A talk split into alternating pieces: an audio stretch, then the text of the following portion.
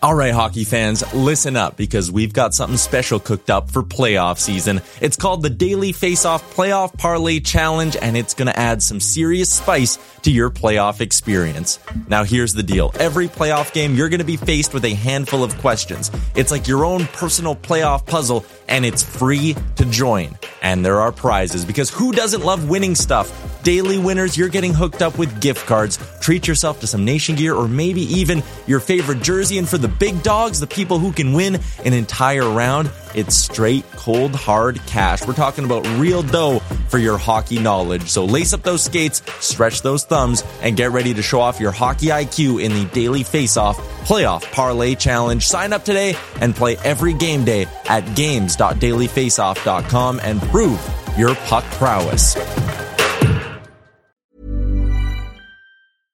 Everyone knows therapy is great for solving problems, but getting therapy has its own problems too, like finding the right therapist, fitting into their schedule, and of course, the cost. Well, BetterHelp can solve those problems.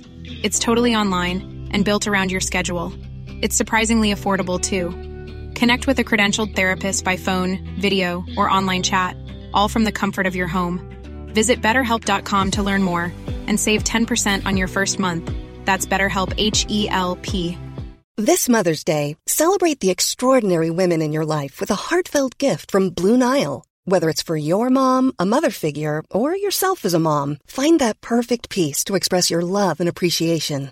Explore Blue Nile's exquisite pearls and mesmerizing gemstones that she's sure to love. Enjoy fast shipping options like guaranteed free shipping and returns. Make this Mother's Day unforgettable with a piece from Blue Nile. Right now, get up to 50% off at BlueNile.com. That's BlueNile.com. Better late than never. Welcome. It's my favorite. Yes, it is. Fucking Anton Lander. I like really like the back milk shower. Bag milk. Yes. This is Cesus. Uh oh. Cesus. Cesus. Well, since Cesus is here, Cesus. let's just turn this down and get started, shall we? Tyler Yaremchuk Well. is so fucking sexy. Cesus. There you go. What else do you need to know? Episode 26 of Better Late Than Never. We're just going to bring this on down. Thank you, as always, to Surveyor Brett for making the intro. We got a lot to get to, so I've got no time to waste. Zero time to waste whatsoever, my friends. And that means getting right to it. I'm going to have Wanye on the podcast later. We're going to talk about the Battle of Alberta. We're going to talk about the Colorado Avalanche. We're just going to talk about causing a little mayhem on the internet during the playoffs. This is a celebration, friends. If you're at Edmonton, I know you feel it. If you're not in Edmonton, why aren't you here? Where are you? What kind of priorities are you uh, putting above being here? You know? I don't want to hear family and kids. First, we're going to get to all that. I got to tell you about the audio department. If you go to the audiodepartment.ca, you're going to see the title sponsor of Better Late Than Never. They came in, they swooped in, and they're like, we want to be in the bag milk business. Well, the audio department wants to be part of your business. They work to create a safe space for creativity and collaboration for artists and musicians to realize their potential and share their message through sound and story. If you want to know where they are, 6916 82nd Avenue Northwest or the audiodepartment.ca. The audiodepartment.ca. Book a studio time right there. You got a you got a diss track you want to record? How about this one from my friend Captain Felton? We played this Don't on Real Life today. wake up, cause I know they closed the street. Closed the street, that's where I used to have my fun. When I go out, I'll have to find a brand new spot because Big David has closed my other one. If I get drunk, yes, you know I'm heading over. This is of course Captain Felton came up with this to uh, sent this over to us. We played the full thing on the Real Life podcast today, but it is just incredible, incredible. Cause they have shut down the Red Mile and White Ave is the place to be. Cause the Oilers rule the NHL It's so good. We are going to. Uh, I'll finish off the podcast with that today. I will uh, play that out at the end of the podcast today. I'll give you the whole thing because it is absolute magic. Shout out to Captain Felton. I just figured I'll give you a little taste. That's how we're going to start off the podcast today. Just a little taste, a little scratch for our friends at the audio department. I've been talking about coming up with your own diss tracks for weeks now. Captain Felton goes out and does it. As much as that sounded great, imagine how good it would sound at the audio department. Again, go check them out at theaudiodepartment.ca. So since I last recorded, that was the episode five days ago. Five. What's happened? In that episode, I said, listen, the Oilers are up three games to one, and that's great. We should be happy about it. But Kobe Bryant said, job's not finished. And I was adopting the, uh, the Mamba mantra, that Mamba mentality. So what the Oilers do in game five, they went out and won it. They went out and won it. They got an OT. Of course, it's from Connor. Of course, Connor gets the assist from Leon. It's the way it was meant to be, people. It was the way it was meant to be. Leon Draisaitl absolutely dominant through that series. 17 points for our boy, which was more than the Calgary Flames' entire first line. I don't know if you know that, but that was probably one of the best performances in a series by a guy who's hobbling on one and a half legs that I've ever seen. I know we heard a lot about that ankle injury or whatever he's battling, Leon Draisaitl that is, but he did not show it. In fact, I thought he got stronger as the series went on. It was incredible to watch him do his thing. It really was. Those two were absolute magic, and the Flames had absolutely no answer for it. I mean, if you, if you, let me ask you this, Oilers fans. Let me ask you this, and I want you to be honest with yourselves. Leave me a message on the voicemails if, if you want to chime in on this. We all thought the Oilers would win. You know, the Homer and me want to say Oilers in four, baby, fuck yeah. But what the reality is, is I thought it was going to be Oilers in six or seven. Oilers in six or seven. The Flames are a damn good hockey team, but you know what? The Oilers handled their business. They came in, they took advantage of the opportunities that were presented to them. Mike Smith outdueled a Vezina Trophy winner and Jacob Markstrom. All of that happened and nobody saw it coming. All the pundits, Wayne Gretzky himself picked the Flames to win this thing. Everybody did except Mark Messier. Did you see that? Mark Messier, we salute you, sir. Regardless of what the talking heads like me said, regardless of what any of the so called experts said, our boys went out and they handled their business. They played their game. They made tra- uh, Calgary get into a track meet with them, and it did not go well for the Flams. And instead, they're talking about what went wrong. What happened? Did they leave it all out there? Were the Oilers that good? Is Johnny Gaudreau as bad defensively as he looked on the game winner to OT when he just, in OT, I should say, when he just did a fly by Leon Draisaitl on the boards? Now, you could say, oh, Leon, Leon was there, but Johnny was actually out covering his point because that was the man he was supposed to cover. Well, let me tell you something when you got a former Hart Trophy winner, Art Ross Trophy winner on the boards, and the guy's been dishing all series long, you maybe let Duncan Keith battle by himself or whoever was on that right side. I don't remember right now. Johnny Gaudreau, if that was the last play he actually does in Calgary, not a great one. Not a great one.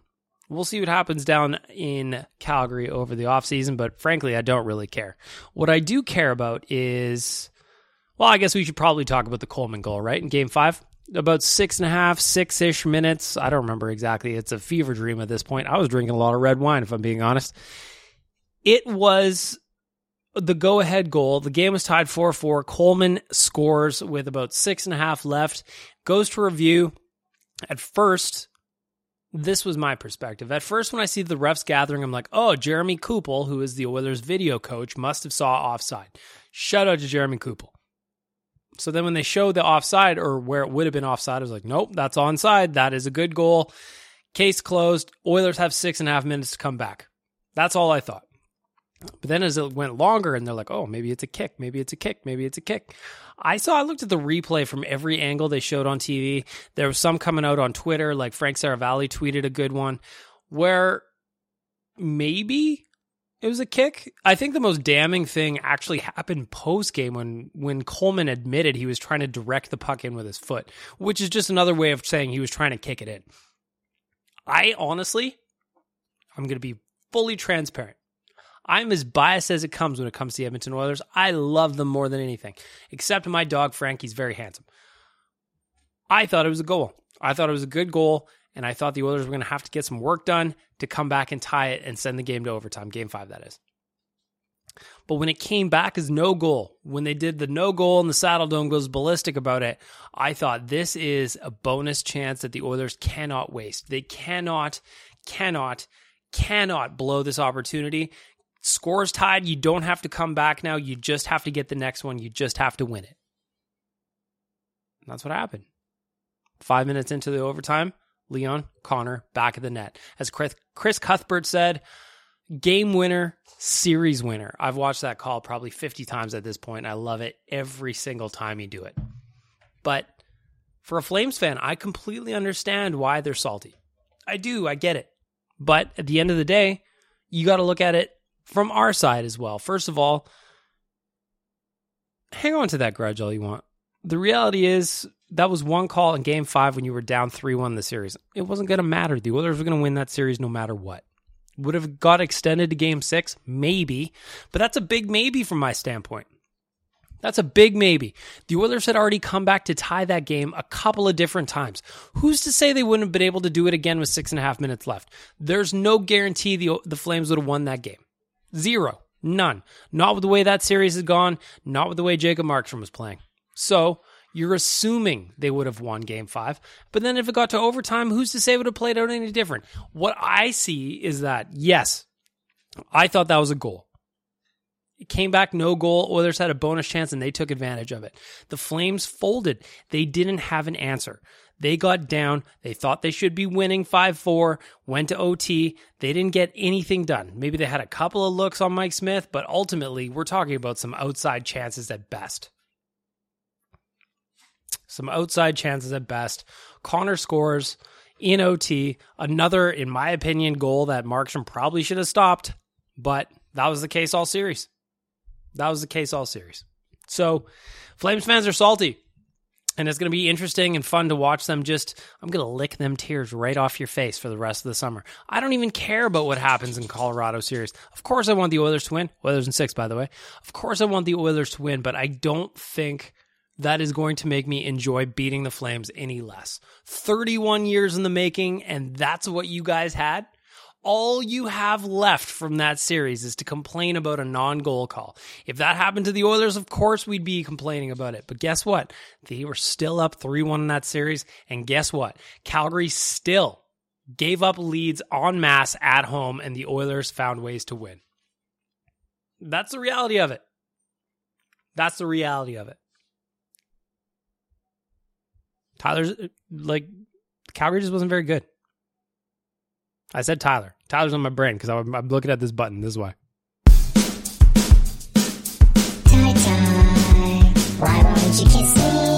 He did kiss me. I got him. I got him in Los Angeles. In case you missed it, I did at Smashburger. It was like one in the morning. I got him. Grabbed him by the ears, planted him one. Back to what I was saying. The Oilers got through the series against Calgary because they were just the better team. They were just the better team. And at the end of the day, anything other than that, as like rhetoric or counter arguments from Flames fans or any other fan around around the league. The funniest thing to me is that the Oilers beat the Flames in the second round, and Leafs fans are saltier than anybody. They're salty about Hyman getting through. Absolute domination in the second round. Six goals in five games. Maybe you could have done that at Toronto if they could ever get past the first round. But Leafs fans were just like, bah, the Oilers, you can't bear. I made a joke on the night that the Oilers beat Calgary in game five. I was like, just as it was always meant to be, the Edmonton Oilers are, are Canada's team. And Leafs fans got lit up by this. Man, you guys were triggered. You guys are so easily triggered. Your team has not made it past the first round in like 20 years or whatever that is, 18 years. I made a joke and you guys were flipping. There's people that didn't even follow me that are answering me. There's people that don't follow me that are DMing me.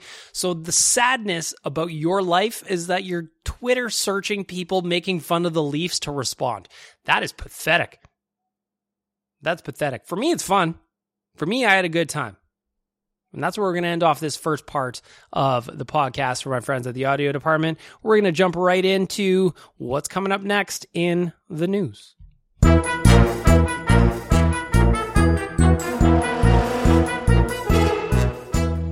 The news is brought to you by Arcadia Brewing. Go check them out at arcadiayeg.com or Arcadia Brew Co. on Twitter, Arcadia Brewing Co. if you're on Instagram.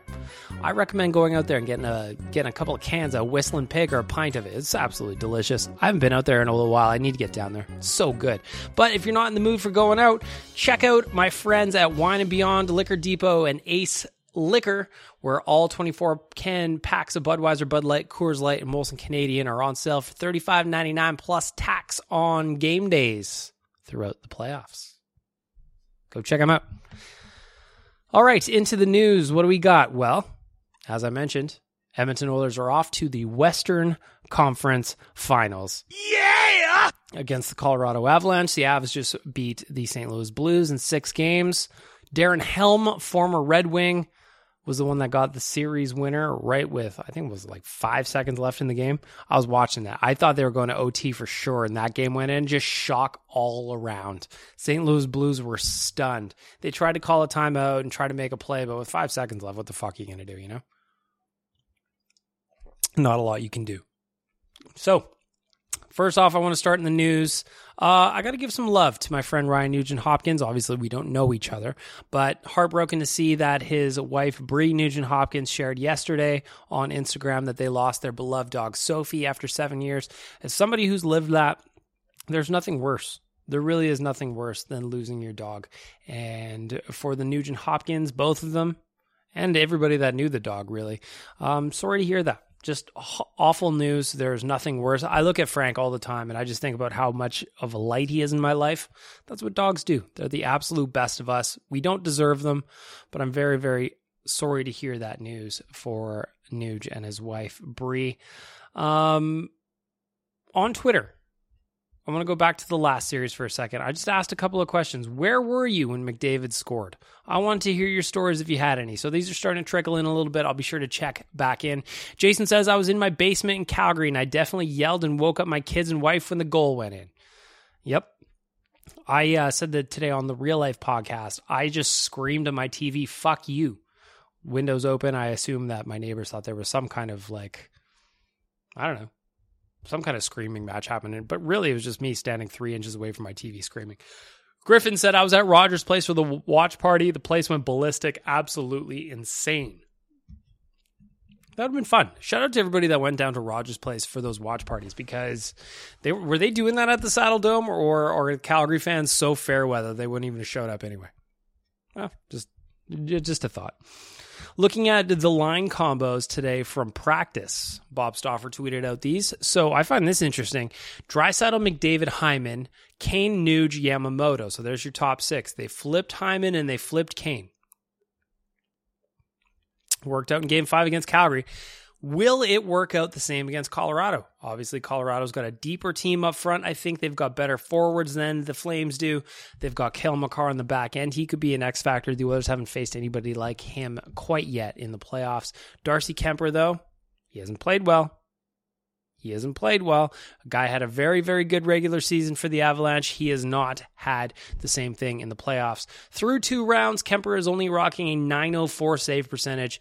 In the second round, specifically against St. Louis, he only faced 30 plus shots three times. The Oilers, meanwhile, they had a couple of times where they hit 40. So what is gonna what's Kuemper gonna look like with the increased workload? And not to mention the St. Louis Blues, as much as I love Vladimir Tarasenko, I think he's a hell of a player. Ryan O'Reilly crashes into a Tim Hortons like it's a it's like a loose puck in the crease. Those guys are hell of a hockey players, but they are not McDavid and they are not Draisaitl. Looking at the defense, we got Nurse Ceci, Keith Bouchard, Kulak Barrie, Russell Brobergs are the extras. Up front, the extras are Shore, Brassard, Holloway, Turris, Malone, plus the rest of the Black Aces. I wonder when Devin Shore, if Devin Shore is going to get in. He hasn't played a minute yet in the playoffs, but after seeing Connor McDavid in the hallway post game in game five, Devin Shore was the ultimate hype man. Do you guys see that video? All playoffs long, anytime they've shown Devin Shore post game, he is fired up for the boys. He is fired up for the boys. He hasn't even played. Some guys, I would imagine, probably don't even want to show up for the rink when they're not playing. But Devin Shore, he was in the mix. I love it. I absolutely love it. Again, looking at the sports books, though, for our friends at PointsBet Canada, right now the Oilers are underdogs in this series. Not exactly surprising. Everybody had the Colorado Avalanche locked in to win the Stanley Cup before the season even started, you know? Before the season even started. But from my perspective, this is I just see another opportunity for the Oilers to embrace the underdog mentality. I see this as another opportunity where they can look at the opponent and say, "Listen, nobody expects us to do anything. Nobody. So, let's show them where the bear shits. Let's show them where the bear shits because this is an opportunity to do something fun. It's an opportunity to do something wild. I just I can't I can't get too I can't get enough excitement out of what's coming up for the Edmonton Oilers. This city's absolutely buzzing. I was at Rogers Place for game 4. I think I must have talked about that on the last podcast and it was electric in there. Now we're going to the Western Conference Finals. It's beautiful out. It's basically sunny 24 7. Come on. It doesn't get any better than that in this city. It doesn't get any more exciting than the opportunity to watch the Oilers do their thing against a very good hockey team. And you know what? Our team is playing pretty fucking well too. And if you look back to the time that Jay Woodcroft got bought, brought in as head coach, from then until the end of the season, the Oilers and Avalanche almost identical in records. We'll take out the Tippett era of this series. Yeah, he started off 10 and 0, but then what happened? Speaking of Tip, what do you think he's doing right now? I know he announced uh, more or less his retirement three seconds after he got gassed, but what do you think he's doing right now? Do you think he watches any of the games and wonders how the hell Jay Woodcroft is doing any of this? You know? That's all I can think about is Dave Tippett, probably a fan of hockey, I would imagine.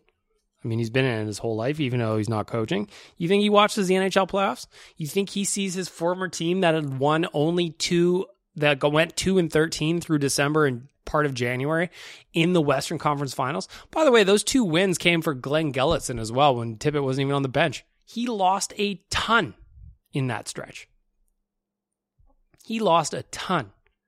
And now that team that he couldn't get to do anything is going to the Western Conference Finals, looking like a completely different squad, I might add.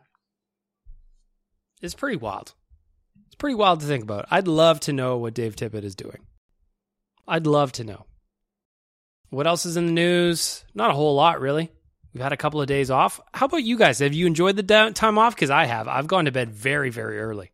Very, very early. As I'm recording this right now, the New York Rangers are up 2 0 on the Carolina Hurricanes in game seven of that series. That's midway through the first period, so plenty of time left to go on that. We'll check out the score as time goes through, but I'm excited. I'm excited. Tomorrow, we are starting a series that nobody expected us to be at. We're basically playing with house money right now. And expectations are low that the Oilers are going to beat Colorado, but I think that's perfect, especially after the way the last series went, especially after the way they absolutely shit pumped the Calgary Flames. Again, a top three defensive team all year that their starter a Vezina Trophy candidate, allowed four plus in every single game of the series. This team can score, and this team is vibing right now. And I think they've got a chance to make some noise. I'm not saying it's going to be easy. I'm not guaranteeing a win. Oilers in six. But what I am saying is this is going to be a lot of fun. This is going to be a series that the Oilers actually, I think they match up pretty well against Colorado, provided that they pay attention to the details.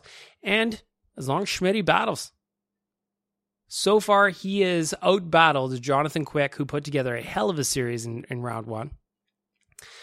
Jacob Markstrom, who I've mentioned a few times now, Vezina candidate, Dunzo.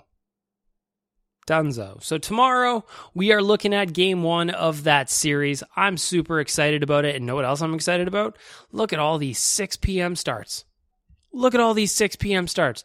Game one, 6 p.m. Mountain. So by the time the puck actually drops, it's probably gonna be like 6:20, but that's fine. Game two, 6 p.m. Mountain. Game three, Saturday, 6 p.m. Mountain. Game four, Monday, 6 p.m. Mountain. I love it. That gives you time to get home from work. That gives you time to order some food.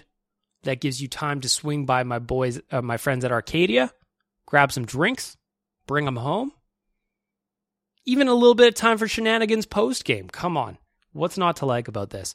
Again, this is a very, very big very, very good time to be alive as an Edmonton Oilers fan. And I'm just excited. I'm excited to get going here. I'm excited to see how the series plays out. I'm excited to see McDavid versus MacKinnon. I think there's a lot to enjoy about this series. They've got so many good hockey players. It's going to be a lot of fun. Regardless of what happens on the ice, Oilers in six. I just think this is going to be a lot of fun to watch. As a hockey fan, my whole life, this is the kind of series you hope to see in the playoffs. And I'm hoping it's a long one. I'm hoping it's a long one. When I talked to Princey from Flames Nation a little while ago, we both thought that the Flames and Oilers were going to go six or seven. Didn't happen, but that's the way she goes. That's the way she goes. So tomorrow, game one, whatever you did for game five, I need you to redo that. So for me, I'm going to shave again. My friend last week that got a lime slurpee, I need you to get a lime slurpee again. Whatever your routine is, I need you to maintain that routine. And for that, I say thank you. And for that, we wrap up the news.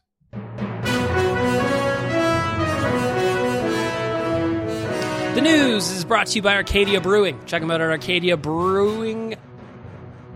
Yeg or arcadiayeg.com. Good lord. Let's try that again. arcadiayeg.com. Arcadia Brew Co. on Twitter, Arcadia Brewing Co. if you're on Instagram. Check them out on the web. Check them out on Insta. They've got all their deals and events that they've got coming up right in there. And now I'm going to take a break. I'm going to welcome Awanye into the podcast for our friends at Trilogy Oilfield Rentals. Hello, you. Oh, wow. Your ears look fantastic. You're listening to Better Late Than Never by Bagged Milk. Yes, you're sexy as well. Oh, yes. All right, we are back for oil uh, Trilogy Oilfield Rentals, an established provider of oilfield rental tools with full-time operating units in Provost, Weyburn, and Kindersley. Trilogy Oilfield also provides seasonal and project specific stations in Fort St. John, Fort McMurray, and Lac La Biche as customers require, whether you need rental tools, fishing tools, coil tools, drilling tools, all kinds of tools that I don't even know what they are. You go to trilogyrentals.ca. Wanye, what do you know about Trilogy Oilfield Rentals? I actually speak with the folks at Trilogy on a very regular basis for management advice and general life advice. And I don't know if this is a service they provide to other people, but if you holler at the main office with like a general life problem, they're very good to me over at Trilogy. I'll tell you that much for real. They're very good to me as well. I've gotten advice. I've gotten just some uh, some some details on some scotches to buy for people because I don't know nothing. Mhm. I've gotten I've gotten some gambling tips, some F1 tips. They've got all kinds of advice over at Trilogy. Wanye, what do you make of this? Oilers are going to the Western Conference Finals Wow. starting tomorrow. I just driving back to Wanye Manor to record this show, bumped into a friend of mine on the road, and so we like pulled over and hugged it out.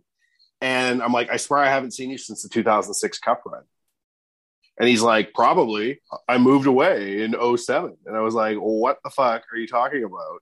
And so we're like, this is a great sign. The Oilers are going to the Cup Finals because we just like I haven't seen this guy since 06. I was in an 06 frame of mind running into this guy.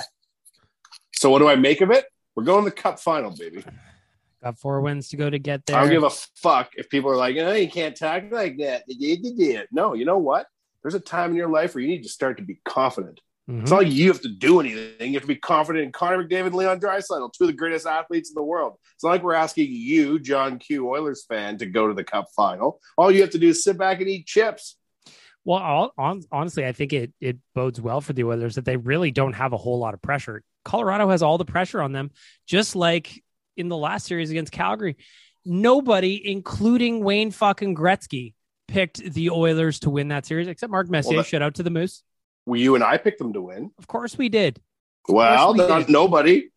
I just think that the lack of pressure it just helps. They can go in there free, baby. Connor I remember tweeting. thing. Sorry, go ahead. I was just going to say Connor could do his thing. Leon could do his thing. They're just going to be buzzing around. We're going to love it. Full erections throughout the next two weeks. I'm excited. When the Oilers were went down in the series to the Kings, I tweeted the next day as OilersNation.com. I refuse to believe the Oilers are going to lose to the Kings. RT, if you agree. And if you go back and look at how many remaining souls on the bandwagon we were at, it was like 40 retweets. Yep. And Surveyor Brett, friend of the show, Heart of Gold, was like, uh, I don't know about retweeting this one. Yeah. I was like, oh, really? So I told him off. I had a very similar one where after they lost, what would that have been? Game five. I just said Oilers in seven, it's coming. And the amount of shit I took for predicting Oilers in seven was it's like a little adversity never hurt nobody, especially when you saw that look in Connor's eyes after they lost game five. You knew they were Yes, man. Yes, these little bitches that are on social media have never done anything or gone anywhere, so they don't know what adversity looks like or how to overcome shit. This is what has to happen for you to become great. Yeah. And that's another reason why I think the Oilers match up well against the Avalanche. The Avalanche hadn't have any kind of adversity throughout this. They've lost what one game so far. They haven't lived it. We've lived it. Everyone's got a plan until they get punched in the face. Yeah, Mike. I feel like Colorado is like, yeah, look at us, pow. Yeah, they have not faced a Connor. They have not faced a Leon. They have not faced an Evander Kane who's just on smoking hot heater. The Oilers have got contributions coming from all over, and I'm excited. All over. They haven't faced a Zach Hyman who's just on fire and smiling and crushing people left and right, forechecking like a man possessed. Outside of what's going on on the ice, which is obviously exciting, we're going to the Western Conference Final starting tomorrow. What about what do you make of the city? The city's just a better place when the Oilers are in the playoffs. It's gonna be a lot of babies in nine months, man. Everybody's Oh, looking absolutely. good. Everybody's driving looking up and down good. these streets. I see the crowds. I see the people. I see the smiling, happy faces. You look on the scoreboard. I've never seen happier Edmontonians in memory. the jerseys out in the wild, car flags everywhere. Across the street from me, there's just there's I live in a, next to a, a, a townhouse complex, and they're just hanging Oilers flags off the balconies. I love it. That stuff was not happening in December or January. First of all, it's freezing fucking cold. Second, the Oilers could not win a game to save their life. And now the turnaround is just all part of a spectacular story that is going to lead us to Lord Stanley. Do you think the Oilers are going to win the Stanley Cup? The longer this goes, the more I believe that it's possible. Yeah. The That longer is not goes, an answer to the question I asked you. Yeah, Let me yeah, ask- I do. You do? I think they can. I think they absolutely can. They're playing at the top of their game. I Woodcroft has that got noise in a while. That's what she said. Woodcroft's got some kind of magic going on, and how can you not believe in this dude? He's super positive. He's very eloquent when he speaks. His fucking power stance is legendary. God, It's all damn, lining up. It's all lining up. What do you need to see to like put the bag milk lockdown that the Oilers are going to win the cup? If the Oilers win Game One, it's uh, I'm thinking they're through. You think if the Oilers win game one against Colorado, they'll be in the cup finals? Yep, because that'll be the first time Colorado's been on the ropes at all, and I think that that's the first step the boys need. Hey, like you said, nobody's like there's you got to plan until you get punched in the face or whatever the Yep. quote is from Mike Tyson. If Yep. they can come out and give him a thought that was straight shot Teresa. to the nose, well, it might have been her. I'm pretty sure she might have also said that. Yep, yep, she's known for swinging uh, from the shoelaces. But I think that if they get this first one, or if they split in Colorado, all of a sudden this is a series that lines up perfectly for our boys, and it's exciting. It's If exciting. you draw up the uh, dream scenarios for the Oilers to win a Mhm. Stanley Cup, and it includes defeating the other Wayne Gretzky statue in LA, of course, done whipping the neighbors down south, handily. Walking into a team in Colorado that's only lost one game so far that used mm-hmm. to shit on us in the late 90s, early O's every time we faced them. Yep. Then play the hottest modern day goalie, arguably one of the top five goalies ever, should Tampa get through to the final. A team who won a cup on our ice before we got a chance to play on our ice. The story's all there. Fucking scenario. The story's all there. The pieces are there. Now we just need the boys to put it together. And looking at the way Connor and Leon are playing, there's no two maestros that can sing me a song better than those two. How can you say the Oilers are just one guy when two guys are leading in points and they're tied? Well, that's a weird thing. Like I, I didn't understand the Flames' logic there. Like, are you just trying to poke the bear because you did, and he fucking gave you the claws? I can explain it. It's Go mean, but I can explain it to you. I want to hear it. They don't know what's going on because they're stupid. they can't correctly read the situation. They don't know who they're facing. They don't know how to analyze what's going on because they are intellectually inferior and physically inferior. Johnny Gaudreau, what is he? Five foot one. He looks sickly. Yeah, he plays four foot two too. He's just a non-factor. What did you make of that series against Calgary? Because first one in 31 years, we heard about it, and the whole time leading up, all the talking heads say the Calgary Flim, blah blah blah. They're going through, and then Mhm. the Oilers dropped the first one. Admittedly, it was a little bit ugly, but then from there, they just ran the show, ran the table. It was unbelievable. I was most nervous, I think, about that series over anything else that happens in the playoffs because I did not want to feel what the Flames fans are feeling right now. In that, no matter what happens, we're just going to be dunking on Calgary from now until eternity for what just happened because they were, they limped into it and they limped out of it like a fart in the wind. They disappeared and stunk on the way out. I really don't understand what happened to Jacob Markstrom. I don't either. Like, I remember going into that how few goals he'd allowed and how crazy he mm-hmm. was been playing and how he the storyline of picking Calgary over Edmonton. And then I remember game one, them you know giving up six goals and everyone being like, "Huh." That's really interesting that Markstrom gave up that many goals. Yep. I remember thinking to myself at the time, if he could give up that many goals, the question is, will the Oilers always let in nine? And if the answer is no, they're probably going to win this series. And that's what ended up happening. That's exactly what happened. He was from the jump, even though they won that first game, he just didn't look good. He didn't look right. His glove hand was weak. They were burning him up and down the ice, and he allowed four plus in all five games. That's Yeah. a Vezina candidate, and they chased him Yeah. once. Domination. Like, Kuemper isn't that good. Through two series so far, he has a 904, which is as mediocre as it gets. Like, And- you're not ready for Connor with this cool beard and then one a one legged Leon to destroy you, son. No, and to take it further, he only faced 30 plus shots three times against the St. Louis Blues in six games. The Oilers were pumping 30 shots per night, no problem. And like you said, Connor and Leon, baby, they are on fire. They have already passed the totals from prior Conn Smythe winners in Stanley Yeah. Cup run past. Yeah. Those guys are this is why I'm starting to this is why I'm starting to think the Oil might win the cup, man. Because these guys are like their output is prodigious at this point. And so Mhm. you've got Connor and Leon, world bending stats. Then you've got Hyman and Kane, who are both on fucking fire. Mm-hmm. That doesn't include the Nuge, who has a hat trick. He um That doesn't in- hmm?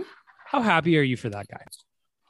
well, I'm happier for you than I am for him. He's been getting all these M's all these years where Yeah. we've been getting them T's, and it's been a long time coming for the Nudes because he has put up with a lot. He is a saint.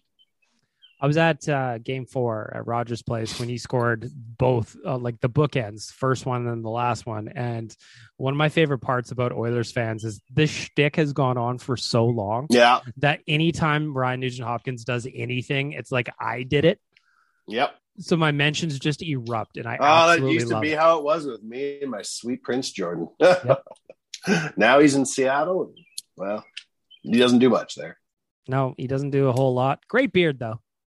Oh, Great he's a good man. He's a good, good man, Jordan Eberle. course he is. Damn. If there's a guy the Oilers should get back at the end of his career just to have around to be a good, good man, it's Jordan Eberle. I wish he was here for all this. I wish so badly they hadn't got rid of him. And Oh, he was still too. here with the Nuge. He, there's room for him on this team. Fuck. Of course, there is. You can't have it at all, bag milk. Where would you put it? Well, we'd find a way. We'd find a way. What other Oilers do you think you? What other Oilers do you wish were a part of it? Like, just man, Sam Gagner comes to mind. I wish you were part of it. You got Sam traded for Detroit for Andreas Athanasiou. We fucking beat Yeah. him in round one. Fuck that. Janne guy. I'll never forget how happy he was in his Oilers picture and how miserable he looked in his Islanders picture the next year. I wish Janne, Janne Niinimaa were still here. Yes. Uh huh. I love Janne Niinimaa. There's a lot of those old guys. What's one of my favorite parts about going to Rogers Place right now during the playoffs is seeing some of those old jerseys that have appeared out of the wild. Yeah. So far, I've seen a Ty Rattie, hilarious. I saw a Decent. Happy Bulin, hilarious. Decent. I we we've always said this. We've said it a bunch of times, probably not on podcast, but like real fans have bad jerseys. I find. Oh yeah, I got. uh Well, I don't consider it a bad jersey. I got a Yakupov six four. Unironically, I'll wear Classic. that thing. Yeah, of course. I wish he was here to see this. Any Oiler who gets themselves in the NHL to the point that they make a jersey with your name on it, that's nothing to be embarrassed of. Of course not. Of course Have not. you seen the Strudwick jersey? The guy sits there quite regularly on the TV. You can see his back in the right hand side of the arena when they go to Oilers games. no, is it Jay? Uh, no, Yeah, It's Strudwick jersey's legit. but there's a guy that always sits at Oilers home games when they're showing center ice. He's on the right hand side blue line in the lower bowl, and he stands up a ton during play. And I always see the old Struddy 43. It's like he still plays with the team. I love it. I was listening to him today on the Gregor show. He makes good points about what needs to get done here. I trust Struddy. What did you think about Connor jumping up and down and smiling the smile of a man who is happy coming down the uh, uh, dressing room runway? First of all, first shot, first thought that came to my head is Devin Shore is fired up and he hasn't played one lick in these playoffs. Good for him. Second, Yeah, I was true. so excited for Connor. He never shows that side of himself and just the pure elation, the pure joy on his face. He's jumping up and down. He's talking to Scott Oake and he's smiling as wide as he possibly can. And Couldn't believe it. I I just I loved it. I was so happy for him because for that guy, he probably enjoyed it for about six minutes and then went right back to business. I loved it. It was uh, an interesting side of Connor that we have yet to see. And you have to wonder.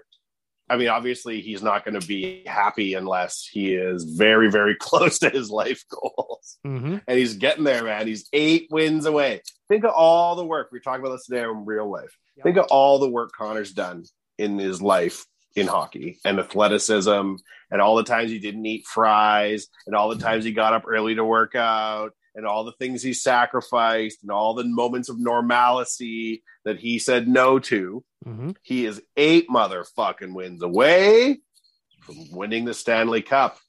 He And- is close. The the most amazing thing to me about he won the game. He obviously got the game winner against Calgary.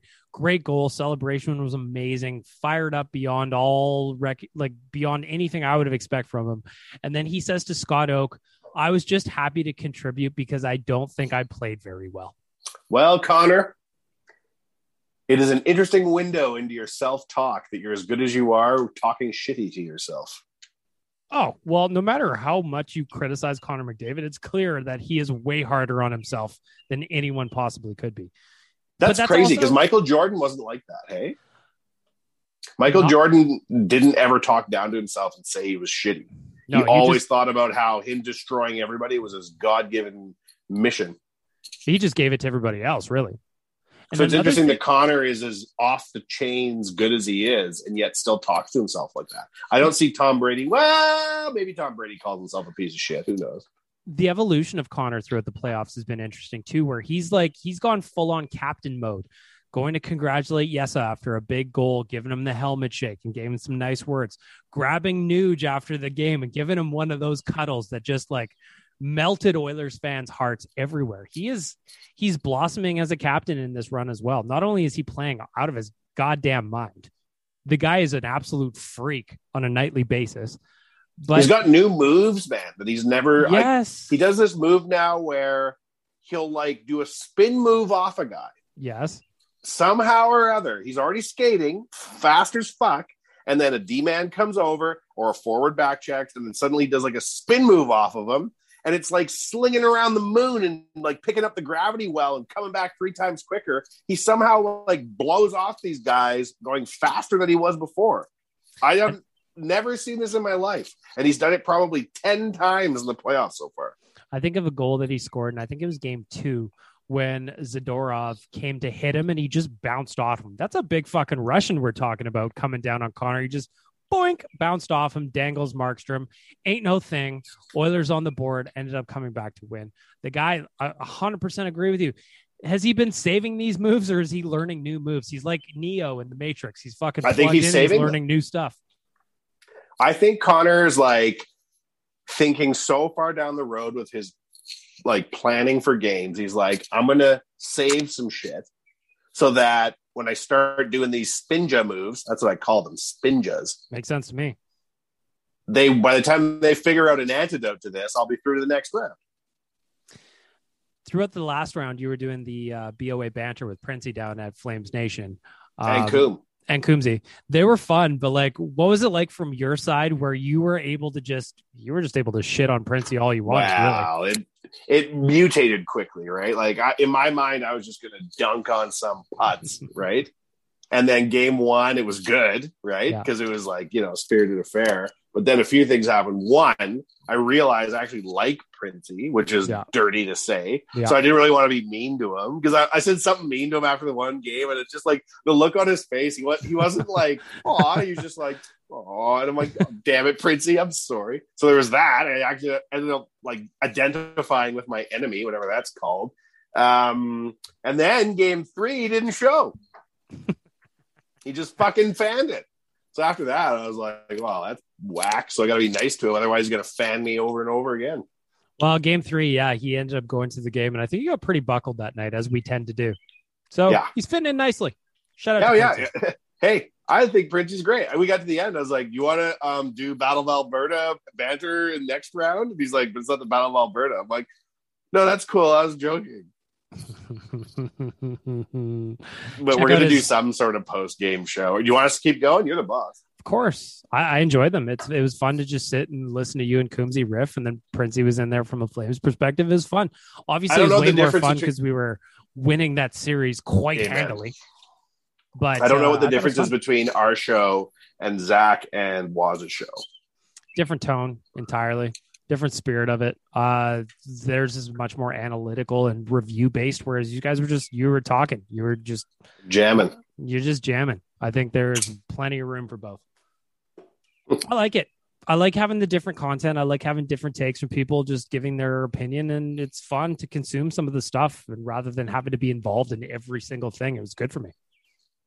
Oh yeah, no, for sure. You are uh, the Ryan Seacrest of Oilers Nation. You're on every show on both coasts. way too many shows to be honest oh well Didn't you just start a new show with no one asking you to start the show though? yeah yep a gambling podcast with tyler and liam I see. I Yep. see. Yes, of course. I uh, well, you know, I also love to find out that during Game Five, uh, Liam ate four stress bananas, this which is, is turning into one of my favorite things ever.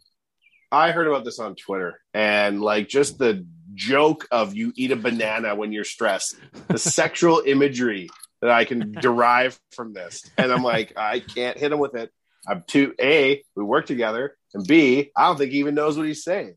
He's just like, I just gobbled down those bananas. I'm like, I don't think that you should say it like that. I think that kids are gonna make fun of you if you talk like that. Poor I like old Liam. I like that his mom buys them for like smoothies or some shit. Liam's just powering through them because there's a sweetness to it, right? He goes to his parents' house to watch the game with Oh, his dad, but then as as the game is going on, he's just powering through bananas. All we used to be a world, proper country and used to get drunk with your dad watching baseball Yeah. or hockey games, not Yeah. smashing back a bushel of bananas. That is one thing that I have not been prepared for for the playoffs is just the amount of alcohol I've consumed over the last four weeks. I have gotten every pandemic kind of delayed time release drinking party out over these last few weeks because I'm just putting them back after game four. God bless him. I went into the pint. I stormed through the back room thinking there was going to be a lineup up front. There was nobody in the bar yet. I was the first one there from Rogers Place after that win. But then What did you do? Run? Basically. I text Rick. I'm like, I'm on my way, and he's like, I'll see you in the cooler. I'm what like, the fuck? fucking So right. you made it first out of all the fans in Rogers Place with the pint? it felt that way because I didn't even bother going around the front. I just walked right through the back, thinking that I was going to have a, a line to contend with. Next thing you know, me and Rick are in a tender embrace for a minute or two in the back room. gravy, like Connor and the Nuge. Exactly like that. You know what? We both earned it. And then those shots that came afterward, well, that marked a quick exit for me from the pint because I went from being tipsy to, oh, I need to get home in a real hurry. That's playoffs, baby. Uh, did you get to stop for a bite to eat the way home in the Uber? Uh, no, he wouldn't stop for me actually. So I got He home and I wouldn't stop. What the No, fuck? Are you my no. uncle driving me home from a Yeah. dance? Yeah, or are you a wouldn't stop. fucking Uber You My wouldn't rating stop. on Uber is 1.6. P.S. Unrelated. My rating has dropped significantly because I argued with a guy. I wanted to eat chicken in the back of his car, and he's Yeah. like, "You cannot eat chicken." And I was like, I was getting mad about it, but ultimately, would you think back? It's your car, man. I'm not going to eat chicken Yeah. in your car. But It actually is his car. It's not like he's a Yeah. taxi driver and it's someone at the service's car. This is actually his car. Well, if you don't want people eating chicken in your car, don't put chicken eating on as an option, Mr. Uber. hmm And also, surge pricing in the playoffs has been wild. It's about 20 bucks to get to my house to downtown, generally 20, 25. That night, I think I paid 50 something to get home. Oh my goodness. Yeah. That's also the reason, though, that after one of the games I was at, I wanted to go home. I was ready. I just needed to. And it was triple the price. So instead of getting in the Uber, I started walking down Jasper Ave. I ended up making Yep. it to 142nd Street before I got in the Uber at an appropriate price. That is a Oh, hefty wow. trek. I was, at, I was I was staring. I was kitty corner from Blue Chicago. I could see it. The parking I can see I can see where you were in my mind there. You were right. Yeah, the new tower. Mhm. One time back in the day when you couldn't get Ubers, you could only get taxis. Jay and I were on White Ave and there was a blizzard, and we're like, man, this is dangerous because we don't have a car. We're sheet 10 sheets to the wind.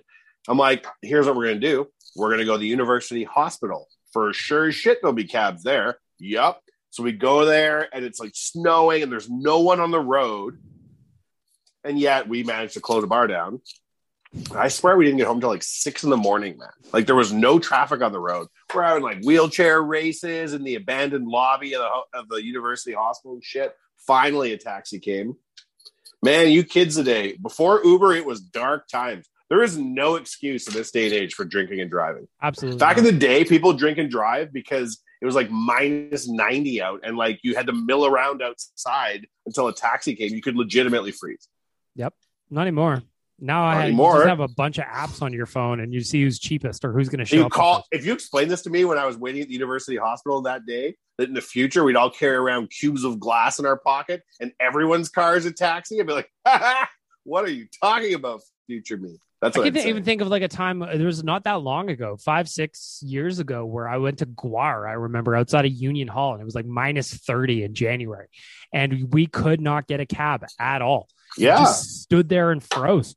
froze, man. Like I can legitimately remember being on White Avenue. I can't remember where we were. I think we were a billiard club. And I was like, I may freeze. There's nowhere to wait. Right. There was no at the time for whatever reason. Well, I am hammered in this story, but I was like, I suppose I could have got a burger at Mike's Down Air, but this is me now sober thinking about this a decade later. I don't remember what was going on at the time. But like freezing to death in the snow while waiting for a taxi was a legitimate concern Yeah, of a sure. bar goer. Yep, hundred percent. What do you make of uh, what's going on downtown, with, like the Moss Pit and all that stuff? Because last time the Oilers were this far, 2006, we all went to White Ave. There was fires in the middle of the fucking road. Obviously, they learned some lessons from that. We moved it over to the Moss Pit, but downtown right now is downtown is bumping on Oilers game nights. It needs it. Right? I mean, there's the happiness for Oilers fans, and then there's the happiness for the Downtown Business Association. Hundred percent. Right. The hospitality And industry deserves hell. this.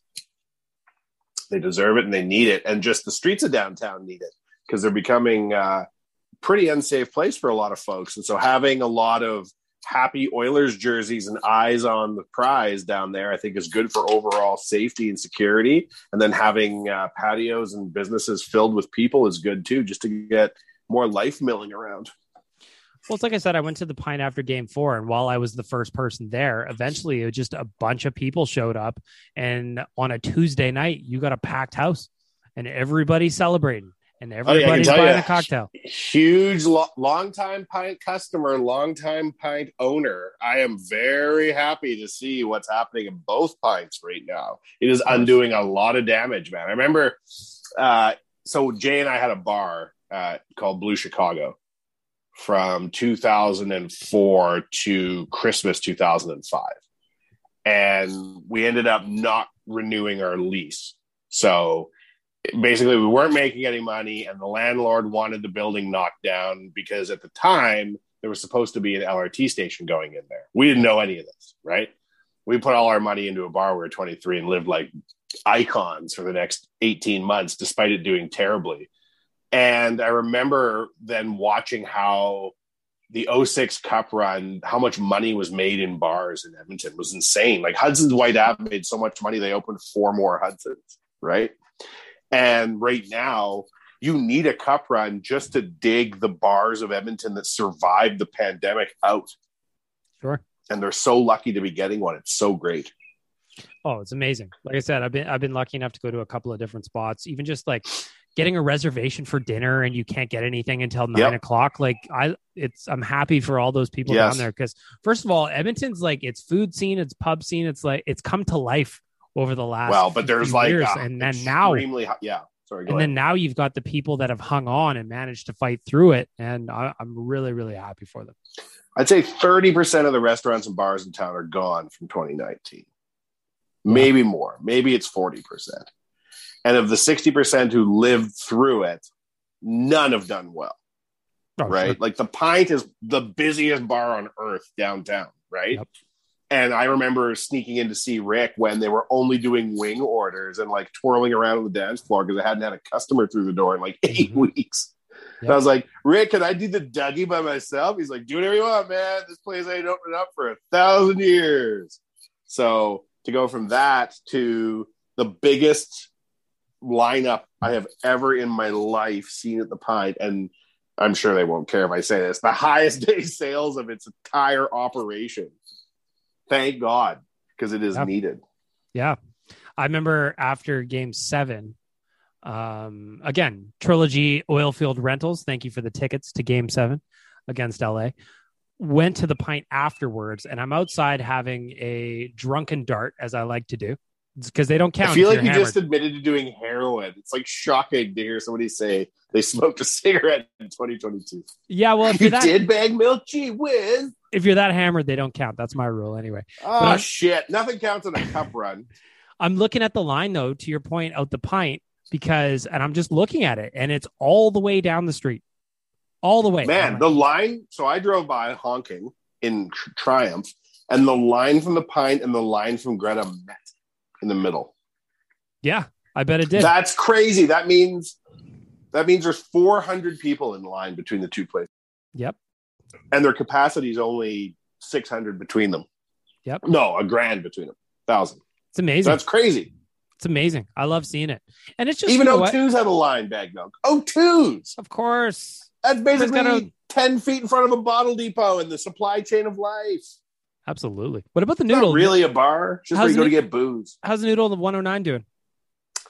Uh, good. Yeah. No, I mean it's not open late or anything, but uh, it has had its difficulties. That's for sure. I mean, downtown has been. It's a handful, man. Yeah. It's a handful. I mean, I have fortunate enough to be involved with a handful of downtown businesses, and I can tell you, none of them are kicking ass. That's for sure. Well, it's like you said, this cup run couldn't have come at a better time to kind of prop some of them up a little bit. Exactly. Just dig out of that hole. So here's hoping it continues forever and that we're celebrating well into August. I love it. I think it that uh I don't know, man. I can't believe you said the Oilers are going to win the cup. That is so crazy. I just I feel like I it's it's a possibility because of how things are lining up. You get through LA, everybody thought they should, a little bit of adversity in there, but you get the job done anyway. Connor puts the team on his back and fucks and drags him forward. Round two, Battle of Alberta. Everybody is excited. Everybody thinks Calgary is going to win. Everybody, including the greatest Edmonton Oiler of all time, not named Connor McDavid. What do they do? They just steamroll them. Oilers in five. I picked the Oilers to win too, but I said Oilers in seven. They're just like, nah, that's too slow for me. I'd rather get this done now. Okay. And now they go up against the team that's been the favorite all year, and I think they match up well. We need to lose game one. I need to win game one. I want Mike put, Smith, I hear my logic on this one. go ahead. Mike Smith only plays well when he's been embarrassed. But here's why I think he's already been embarrassed and it's ingrained. The Oilers tried to trade for Darcy Kuemper to replace Mike Smith. I talked to Frank Seravalli about it. I talked to Frank about it. They tried to sign Jacob Markstrom, and then they came back to Smith once he signed in Calgary. They tried to trade for Kuemper to get Mike Smith replaced with an upgrade. So What you don't think nothing? Now he's in Colorado. They tried to get him from Minnesota. He went to Oh. Colorado instead. You don't think Mike Smith knows that? You don't think he's going to? Oh, Mike down Smith is edge? as petty as pe- Mike Smith is more petty than race car driver Richard Petty. Of course. Okay, so he knows that and he is mad. But I just feel like he needs to let in a bloop duper from center ice again or some shit, and then he'll be like, "What? Fuck you!" and he'll get ten shutouts in a row. I, I uh that so that game in game four when the puck went in from 100 whatever feet it was 132 feet, man. that happened right in front of me and you could like you could almost tell Mike Smith was yelling at the puck as it was going past him. I love when he gets angry like that. Man, now that I know who Mike Smith is, I can like filter it out a little bit more. But even afterwards in the post game presser, where uh, he's like, "Yeah, no, like I lost the puck, and like a lot of people said they lost it too." I'm like, "No, nobody said that to you." I guarantee you, nobody said that to you, Mike Smith. I guarantee you, you are calling in fake friends that don't exist. A lot of people were saying that that puck was hard to see. No, they weren't. Or it's one of those ones where it's like, yeah, yeah, I lost it too, Mike. I uh I completely get it. You know? I can see for some reason the visual of Mike Smith winning the cup. I can too. I can And see his angry. long, stringy ass hair, Mhm. and I can see his long beard, and I can see him just pumping this fucking cup over his 41 year old head. And I can see it. I can see maybe it's the future sending the vibes back to me, and the first vibe that arrives is this image of Mike Smith pumping the cup over his head. I can also see Connor winning a cup. I can see the visual. I think that somebody made a Photoshop of it years ago, taking the Gretzky 1984 cup and Connor's head on top of it. So I, I stared at that every night before bed for about two years. So that may mm-hmm. have been reason why I can see it so easily. But I can also see Leon though winning a cup, pumping it over his head. the vision I've had that I've seen in my head, and it's going to be very on brand too, was Gary Bettman calls Connor over. He grabs the Yeah. cup, lifts it up, gives it to Leon, who gives it to Ryan Nugent Hopkins, and the place and everybody at Rogers Place goes insane when Nuge grabs it. Holds it over his head. You imagine the 11 others are going to win the cup at home? Yes. Yes. Yes, I do. oh boy. Game six at home. That's what I'm saying. Oh dear. And then what happens after that? I am going to be naked at the pint. Just completely nude, Oh, greased man. up, daring everybody to tackle me. I'll cry. I'll cry for the first time since the Oilers lost the cup in 2006, which was the first time I'd cried since grade six. These are about 18, 16 year increments between all of them. So I am due for crying. Hey, it makes sense. It makes sense. The math works. Uh, I mentioned you were coming on quickly on Instagram, so I got a couple of questions for you here, Wanye. Alex wants to know Do you have any game day superstitions? Just like Bag Milk says, he is now shaving on game days after going the first five games without against Los Angeles. Alex, I'm a Jenga of neuroses. Of course, I have game day su- su- superstitions. Okay, here's what's cracking right now. I took the McDavid jersey off that I was wearing and put it on the banner of my staircase Mhm. when they lost to LA, their first loss against LA. That jersey has not been touched since. There is a sticky note, not on the jersey, beside the jersey on the railing that says "Do not touch" with an arrow. Should any of the many staff of Wanye Manor become confused and think they should clean, there is a note beside said jersey saying "Do not touch."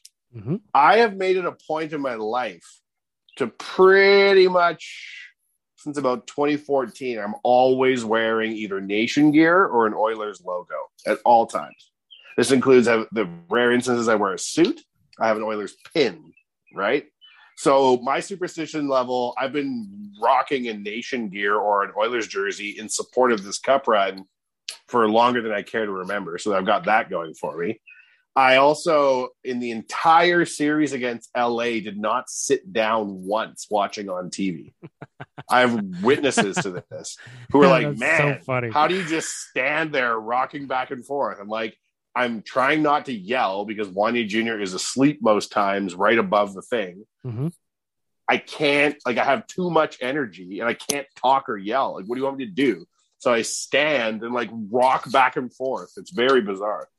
I've been uh, like just like a cartoon character. I'm almost almost expecting to wear a like a strip out in the carpet in my house because Yeah. I pace. I've been pacing like crazy back and forth like a fucking psycho. Or I've got the Jay Woodcroft power pose, hands on the hips, three inches from the TV, studying as close as I can possibly get. Do you want to hear something funny? That's pretty much what you're talking about. I had uh, a guy came out to look at restaining the hardwood in my house. Yeah. And I'm like, you know, doing things or whatever. And he comes back, he goes, Weird, do you pace around a lot?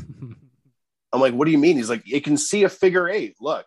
And we like got down like near the floor, and the way the light was, you could fucking see the figure eight pandemic pace route I've been wandering around my house in while on phone calls to the point the floor guy noticed. How bad is that? I, I mean, if I had flooring like yours, I bet I would have the same thing. Because during the pandemic, I I can do I can see the L shape that I walk back and forth, back and forth, back and forth when I'm on the phone. What a life we've lived, bag milk. Well, it's been wild.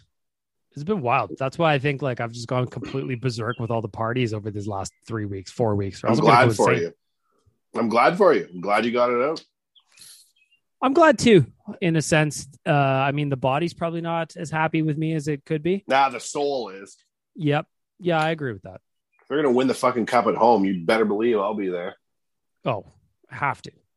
100%. Any other uh, superstitions? You mentioned one today on real life that I want to walk through with you because I find it very Oh, interesting. hiding around learn. the corner? Yes, I need to know how this works. Should I told the full story? Oh, yeah. I want to hear Yeah, it. well, a good friend of ours, Brian Sutherby, is former NHL player, scout for the Washington Capitals. And I was talking to him after the series against LA and telling him how I don't sit down. I just wave back and forth like a bloody sunflower in a windstorm. And he's like, Oh, yeah, no, I do crazy shit too. He's like, I won't watch playoff games with the lights on. Like, why? He's like, The light makes me squint, he said, which I don't even know what that means. He told me that he'll put a pillow down in front of his TV and like spend the period in prayer with like his hands clasped on his knees, just praying the entire time. I'm like, well, that doesn't sound good. He's like, but now I got this new thing I do where I stand in the other room with my back against the wall and I look around the door and then I pop back. And then I, I'm like, what? So you're like looking around the corner like a cop in a gunfight? He's like, exactly. I'm like, why don't you want to look at the TV? He's like, the bad vibes can't get me if I'm not looking because I'm around the corner. I'm like, holy fuck. I'd say you're crazy, but you played in the World Juniors. So whatever you're doing must be right. So I've adopted that. So in overtime against Calgary in game five, even though I really wasn't that stressed out, just to try to entertain myself, I was uh, in the next room looking around the corner, but I could also see it in a reflection of my China hutch. So I was kind of looking at that too. So was, I have that going for me. I love the superstitions that are coming out. Like on the voicemail last week, I heard from somebody who now, because they did it in game three, they have to drink a lime slurpee every single game. Yeah. It's just everybody's doing their part to put out the positive vibes into the universe, and I love it. I love Oh, six everything Cup Run, it. me and Jay, there was a Bud Light promotion that year where they were giving away uh, hats of everybody in the playoffs. Mhm. There was I never saw an Oilers hat, by the way, but that's neither here nor there. Um, but we convinced ourselves that 24 Bud Lights each was good luck if we drank them on game days. and we're like, fuck, and we got to wear the hats. So we would wear all the hats like piled up on top of them and drink 24 beers for luck. and I'll be damned if we didn't go to game seven that year. Well, I uh, might have to go out and find me some BLs with a couple of hats, you know? They reintroduced that hat deal. Boy, we were like, these idiots, these hats are worth $30 easy. Plus, you get beer. Like, what a dumb, dumb bunch of idiots. Uh, I love it. I Oh, love I love that people are wearing the same jerseys or not, or changing hoodies or not. Everything about the playoffs just makes me happy. I saw a guy walking down Jasper Avenue in a Dustin Penner 27 with an A on it. Oh, And I honked and gave him the thumbs up, and he was like, "Yeah!" Give me back the thumbs up. And I'm like, "That fucking guy is either the smartest man alive, or just borrowed a jersey and doesn't know what the fuck he's doing." Well, another thing about having a jersey like that too is you know that like we've seen some shit, you know. I t- I've talked to a couple of nation citizens that are a little bit younger, where you know they're like, "Oh, I really got into it in 2017, and the last couple of years have been rough." I'm like, last couple of years, god damn, you're a fucking baby. You don't know about the the only good thing was the Yakupov slide. You don't know about those Kennedy. years. Kennedy says to me, I didn't get in the Oilers until 2016. I go, damn, that was a minute ago. She goes, Wanye, that was six years ago. Like, what do you, that's not even that long. I'm like, that's a long time ago. Like, oh. I still wear my 2010 Taylor Hall draft t shirt. I was at Rod last time I was at Rogers Place. I saw a sad since 07 T-shirt out in the wild. Oh, that's a good one. I one. hadn't seen any of those in a while, and I also love, by the way, how many Nation Gear hats are there, like Oilers Nation hats in Yeah. the crowd. They're just everywhere now, and different flavors. You can tell who's been around a minute. Yeah, It's like it's yep. almost like cutting a tree in half and counting the rings. How old those hats are? I've got the new camo hat, and I am very happy. I do It's too. New new era. Is that yeah, new era.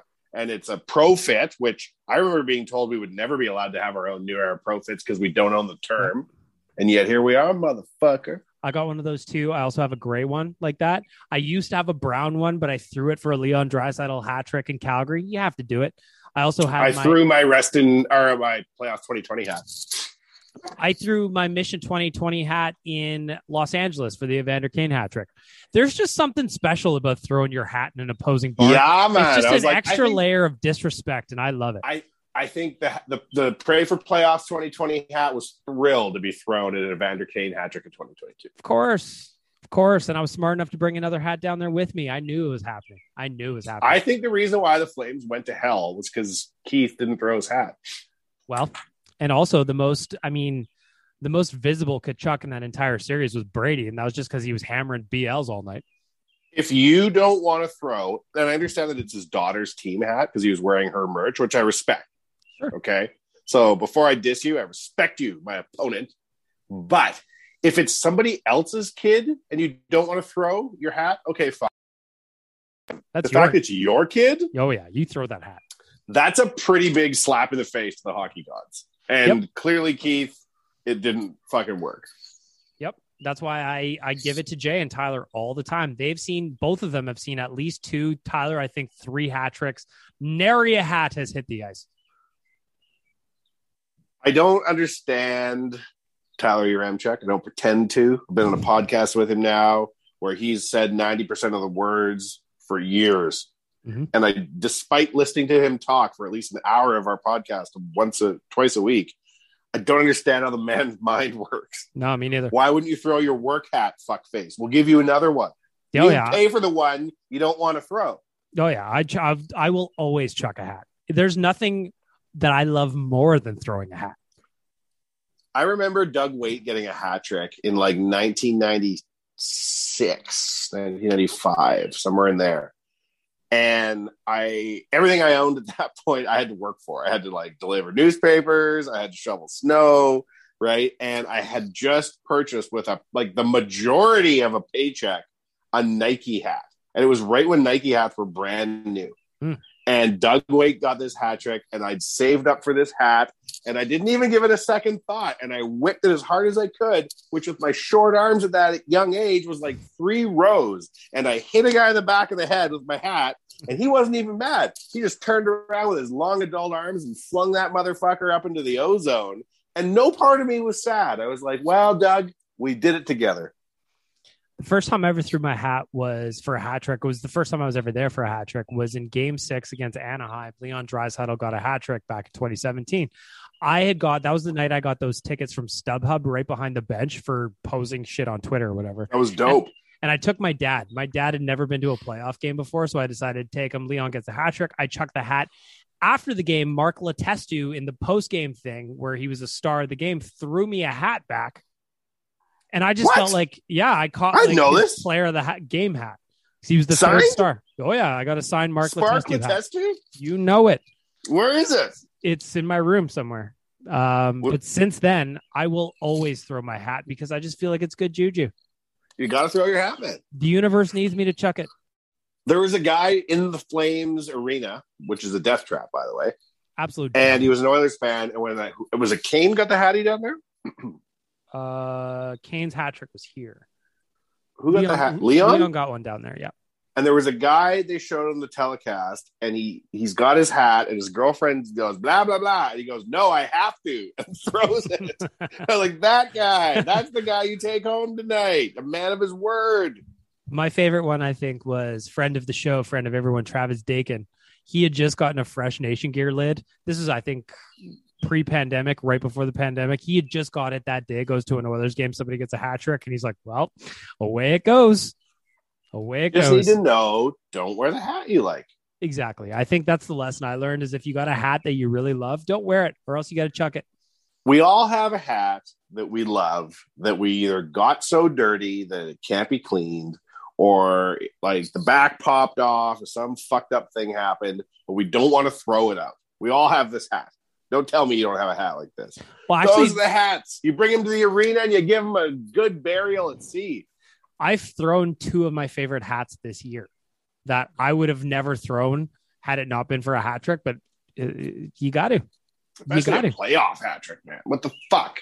Well, also that so that particular hat toss was that was the worst hat throw of all time because I had probably drank about 55 beers that day. I was on another planet full of happiness.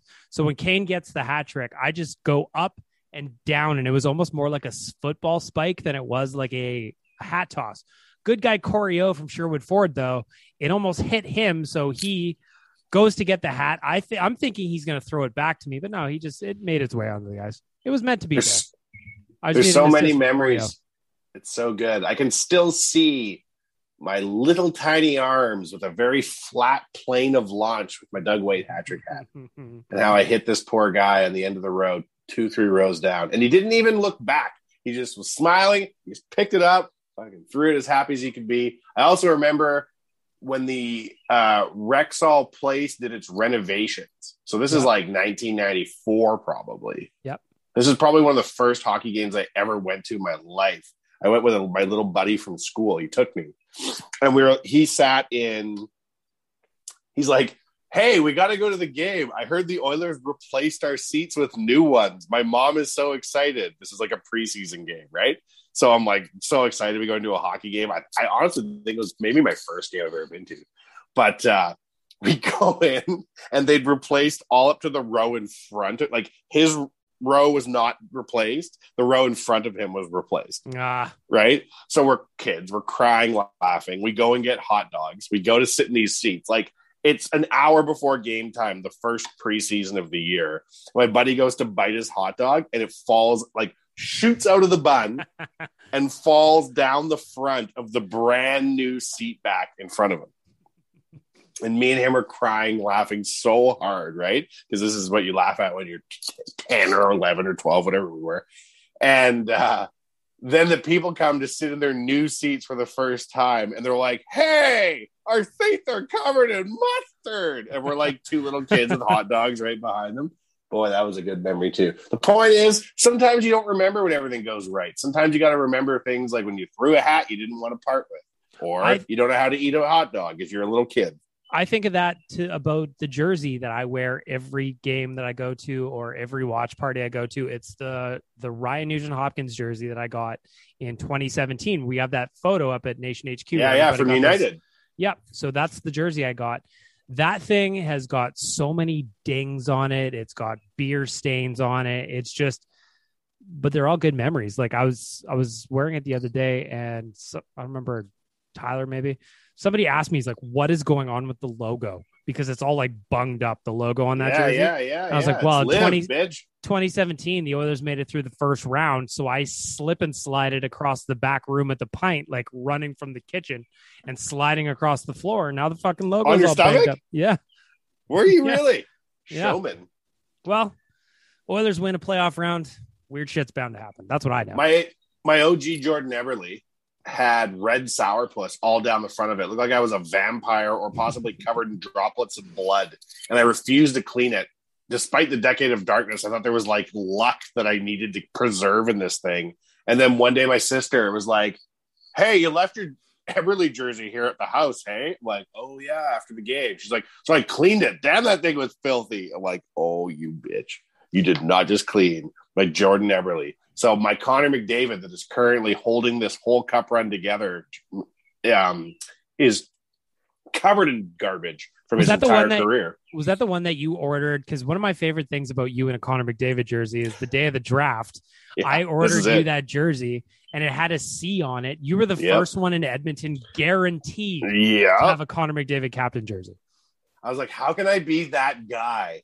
And I'm like, I'll put a fucking C on it. It was amazing you were able to get it Yeah. Yeah, they weren't going to because they weren't allowed to make McDavid jerseys. Mm-mm. Remember how they were like so insistent? Yep. I was like, please, bag I need it. I didn't even, I didn't have a leg to stand on, and I, I remember put it I- on. Remember? Oh yeah, I remember as soon as they called his name, he put it on. I remember calling around a couple of places, and there were. I tried to say my last name was McDavid. I tried Yeah. a bunch of different things, but eventually I got. I got the job done. You did get the job done. It was very impressive. So that is the the first Connor McDavid jersey with a C on it, Without question, and it has not been cleaned since that day. I love it. And it's not that gross because they didn't really have any red sourpuss. That's the only one that'll really get you. the red sour. I think any Red sour sour- will get you. Ah, beer though, you can take home with a Tide pen. You can get beer out, and like Yep. it's a royal blue, so you're not going to see a lot of. You know, I've got a brand new Zach Hyman white Oilers jersey in my closet that I haven't worn to anything, and I'm like ready to bust this bitch out when we need to Mhm. have a complete flip mode. Should we need one? I'm ready. Right? There may be a game where you're like. The only thing I can do to help the Oilers is bring something out no one has ever seen before. I Yep. need to do something new. And I will get the old Hyman 18, but it is a white jersey. And I you need one of know those. I'll go grab my signed Nugent Hopkins from the office. I'll bust that one out you'll wear it. if I need to. If, Well, if it's that you're dire, not wrong. If you if you think about like a case of emergency break glass situation, a signed Nugent Hopkins could be the ticket. and then you put it back in the case after. Yeah, and just hope that if I do inevitably spill on it, it's on the front so that I can still have the back looking sharp. And if you, for some reason, were to take a fry to the back or something, and there was ketchup, you, you'd look at it afterwards and say, oh, "It's game worn, baby." Well, I mean, that is possible. I did take a beer to the dome. So a fry, this seems pretty mellow by comparison. when we were in San Jose in 2017, uh, we won one game and we were merciless in making fun of everybody. And then and we lost a game. And I'm not even going to exaggerate when I say I took five fries to the head. Yep. And I was like turning around and like putting my hand to my ear, even though we were losing and like threatening people. And then like seeing them in the bathroom at intermission and being like, oh, yeah, whatever, you're all jokes. And then back of the stands, like, fuck you. There is, uh, again, there's something special about doing that in an opposing barn. Like when I took that beer in the head, my favorite thing to do, because that was the night that the Oilers ran the show 8 2.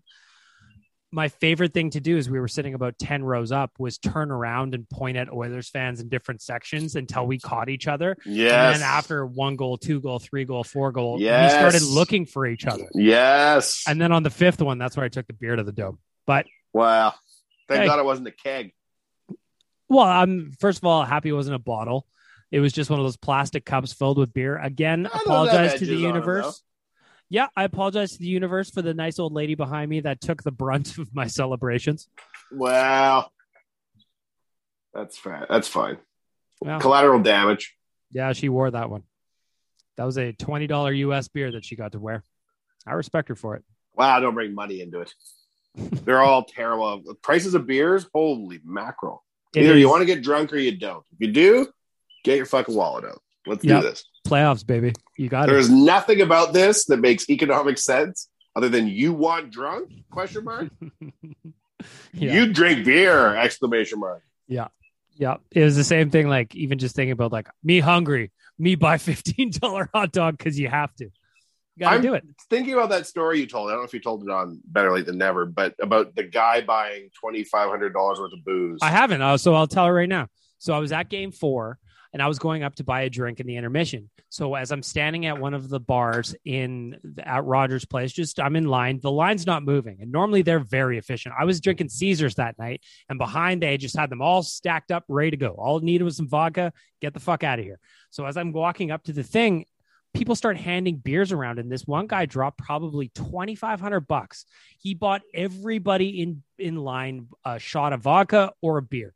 They went through three, four bottles of vodka, just pouring out the shots, handing out beers to everybody. That guy is got. He just basically dropped his dick on the table and let everybody look at it in one of the most amazing power moves I've ever seen. I'm a heterosexual male, and I am turned on by this. It's amazing. It was I would amazing. have looked at this guy. I'd be like, "Damn, man, I've bought a lot of booze at Oilers games in my life, and never in my life has it fucking occurred to me to do this move. Like, I'd never get my bill and go, "Oh, I wish it was more." and everybody was it was funny too because everybody was confused about what was happening like there's just a guy and he's just all of a sudden somebody hands him a full pint of beer and he's just like well i don't get it what's going on and he's like, just take it and go he's like okay i will take it and it just it didn't stop. It was amazing power move. When I was a kid, I used to love buying a shitload of shots at the club. sure. And I would hand them out to people like just as a boss move, right? Like work at shitty ass jobs making less than $10 an hour to then go to the bar on a Friday night and drop $120 on a tray of shots that I wouldn't even drink most of just so that like the people standing around me in juice nightclub thought I was cool. Shit. This guy speaks to me. I just never thought to do it at an Oilers game because for two thousand five hundred dollars, I, I would sooner buy an NFT of a dancing ape that will fall to a penny the next day. Yeah it was uh it was something to behold i went back to my seat and told my buddy about it i was like i just saw a guy drop like 2500 bo- bones buying everybody a drink he's like get the fuck out of here Now, was he a was he a coke boss? You think was he a gangster? I don't know. I'm gonna guess he was roughly probably around late 20s, early 30s. So That's coke boss age. They're dead by about thirty three. allegedly, in our opinion, or he could have just been coming back from Fort Mac. Who knows? Either way, he was feeling. You don't festive. see those cats like you used to, though. Like I don't feel like he was a wow. Oil is up. Oil is up. You never know. Uh, but again, I love. Remember the 06 riggers? There was nobody richer. oh, These motherfuckers had wads of twomps, which is what we called 20s in those days. We called them twomps. And they had wads of twomps in their pockets that bulged. Damn rich. power move again. Whoever that guy is. If you, by the way, if you got a free drink from this dude, I want to hear from you. Hit me up. Or if you buy cocaine from this guy and suspect he's got a heart of gold. Fuck. he might. He absolutely might. That was an. Uh, th- I'm glad you brought that up because that was just such a big dick move that I fucking I loved it. I can't believe I haven't told this on my own podcast. I can't. I don't know what you talk about on this show, but the fact that you didn't tell that story, that is shocking. That is a hell of a story. Well, this is the first episode I recorded since then, so I probably wouldn't even have thought about it until you brought it up. Uh, better late than never is once a week. I've been doing twice a week during the playoffs just because like it's fun and people are leaving so many voicemails and just everybody's excited. So why not? What else am I doing? It's hilarious to me how popular this show is. Yeah, me too. It's gone beyond what I ever expected it to be. Turns out our buddy down the hall actually was quite popular all this time. Never forget where you learned your craft, motherfucker. The KGB room. Of course, never forget. Never forget. Well, it's interesting now too how just it's so easy to make a podcast in your house if you want to. Like we have the beautiful studio at at Nation HQ where it's got all the equipment, it's got all the mics, but here I'm sitting at my kitchen table and I've got everything I need to make a podcast that sounds okay and probably 1100 bones in, all in. You're all set. I think we need to take the podcast studio of Nation HQ and put it in the main room, like where your desk is. Mhm. And I think we need to build a set for the background That'd be cool. That'd be really cool. because I don't think the video is good enough. No, we have the green screen that's up, and it's sometimes it falls and sometimes it's loose. I and think the camera's too close to the guests and shit. We need to get like the TV Studio Corporation to build us a fucking sports center. You know Yeah. what I'm saying? That'd be cool. That'd be really cool. But then if you come upstairs on that one side of the building and we're like filming, I'm not there ever. I don't know. Like, are there? Would it be too distracting to be doing a show and have all the elevator traffic you can see? Frank, um, probably a little bit, but hey, homie, Frank, house, house. Thanks, pal. Thank you. Dog's all fired up, man. Playoffs. You know. Okay. When you said uh, you were talking about it with Frank earlier, I thought you meant the dog, not Seravalli. Frank knows a lot of things. My dog. He is. does. I just imagine the two of you have long talks. the the weird part about that is I've probably had more conversations with my dog, one sided conversations, of course, than anybody over the last two and a half years because I've spent more time with him than anyone. It was crazy running into my buddy on the road today. And like we pulled over, I'm like, man, just the act of like running into somebody I didn't intend to see and then talking to them. Yeah. I didn't realize how long it's been, man. I Crazy. notice a lack of social skills or just Oh, a me diminishing too. of social skills. I'm like skills. wildly yelling and shit. I'm like, oh Jesus, I don't know how to talk to people anymore. Yeah like the uh, just I, I don't know what to say to people. I'll just walk away from a conversation now because that's what you're allowed to do. Everyone's like oh it's the pandemic. It didn't go well for him. It's like wow. I'm like a sim that's like out of sync with the game. I just like go stand in the corner and like then I go walk on the other side and then like look out the window and shit. yeah 100% i look at the same three buildings over and over again expecting something different. Me and frank just stare at people waiting for new neighbors to move in so something changes that kind of reminds me uh brings me to another question that i got for you from instagram Huh. what are you watching on youtube these days That's kind. Who asked that question? That one came in from Kev. Kev.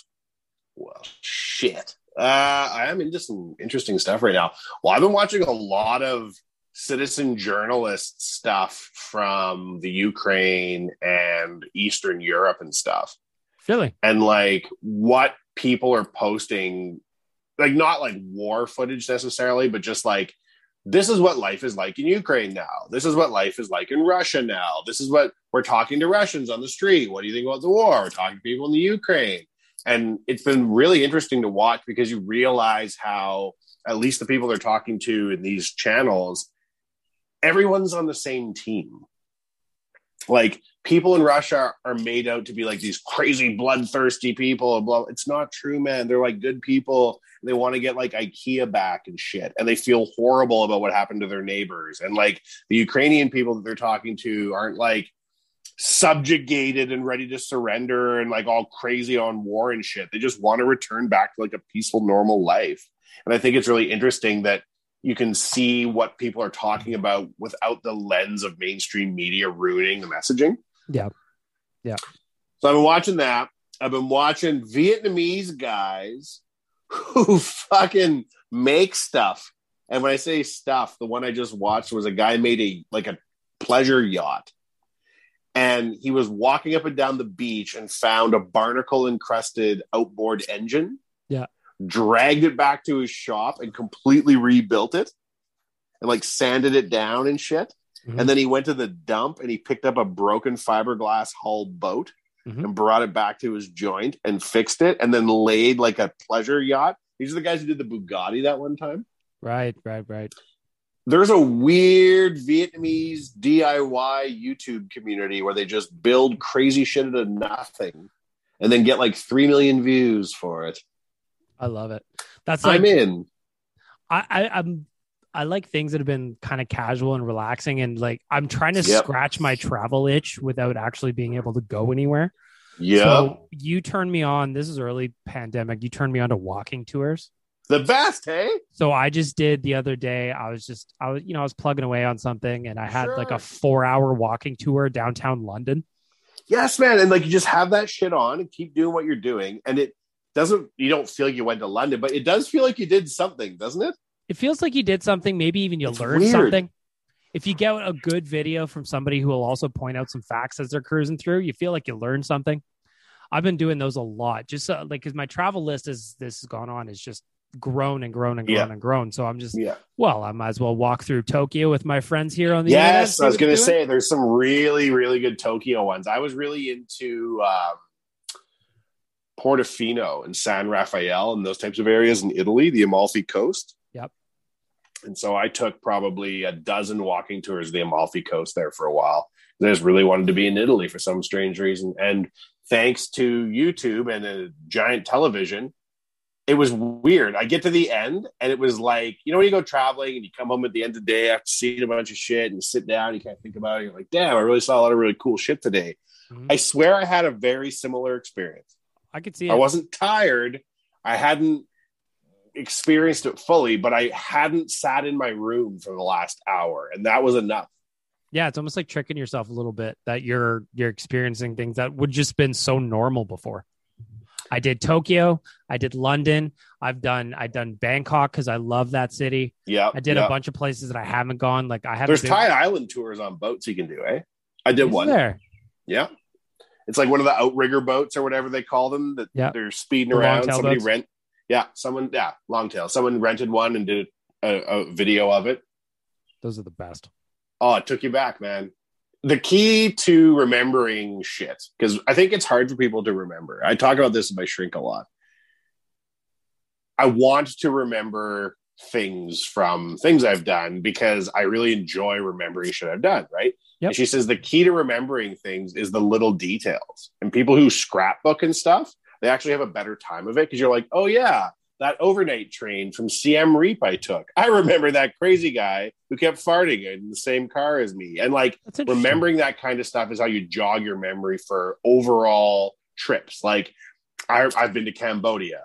I can't just be like, oh, this is what Siem Reap was necessarily, but I can remember like going to the um, like barbecue restaurant and ordering the big meat platter, and then all these meats came with toothpicks in them, and then I realized that like probably none of the toothpicks are telling the truth. That's what's easier to remember. And I find like those walking tours, you can pick up on little details and shit like that that you remember later on down the road. I that now that you say that, like I think about a place like I've been like in Angkor Wat.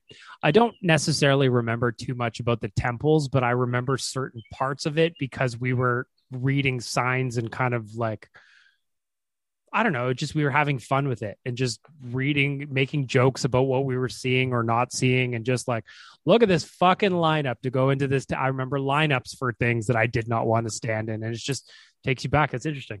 Maybe when should I was at Angkor. Wat, I got into a fight with TSN 1260 over email on my BlackBerry and got so mad at TSN 1260. I went, What the fuck? And like a person there was like, uh, excuse me. Right. I'm like, Oh, I had to take a tuk tuk home so I could go back to my hotel and properly yell at TSN 1260. Yeah, there That was go. my trip to Angkor Wat. Now you got that stored, the Angkor Wat memory stored thanks to TSN 1260. I got shushed at Angkor Wat by somebody who was at Angkor Wat because I was yelling so loud. yeah. Well, you know what? That's life, man. YouTube is one of the greatest inventions of all time. I'm grateful It is, man. It, I was watching a thing about Quibi failing. Remember Quibi? Uh, no, not really, actually. Early in the pandemic, there was a new startup called Quibi, and it was created by Jeffrey Katzenberg of uh, DreamWorks fame, like extremely huge Hollywood titan, and Meg Whitman, who I believe used to be CEO of Hewlett Packard. And they made this startup for short form, professionally made video shows on your phone called Quibi. Yeah. And the pandemic hit, and they go, they raised like a billion and a half US. Like Will Smith had a show, all these crazy shows. And they go, oh, this video isn't going to, platform won't work because now people aren't taking mass transit to work. And we designed Quibi to watch on the way to work. So with this pandemic, we're going to shut. What? And I'm like, what are you fucking talking about? Even then, when the pandemic was kicking off, it was like April 2020. I was like, all people do is have time right now to watch TV. Like, what are you talking about, Quibi? Yeah, service raised $1.75 billion from investors, launched in April 2020, shut down in December 2020 after failing uh, short of its subscriber projections. Yeah. And there's like, we quit. In January 2021, Quibi's content library was then sold to Roku. Smart. There was some interesting shit on there. But they were breaking down like the streaming service wars after they talked about Quibi and like how popular YouTube is despite basically making no content. right? Yeah, it's all like Quibi generated. has to get the cameras and make the thing, and HBO's got the scripts and the this and the Sopranos, and YouTube's just like it's mostly a guy air guitaring with a cat as a guitar, but uh, you know he made nine million dollars last year doing. it. Yeah, just one of the, YouTube's but the the shit. top earners on YouTube is a fucking kid opening presents that you don't get to play with. It's such a strange, strange window on humanity. But then there's I also there's some really good shit on there.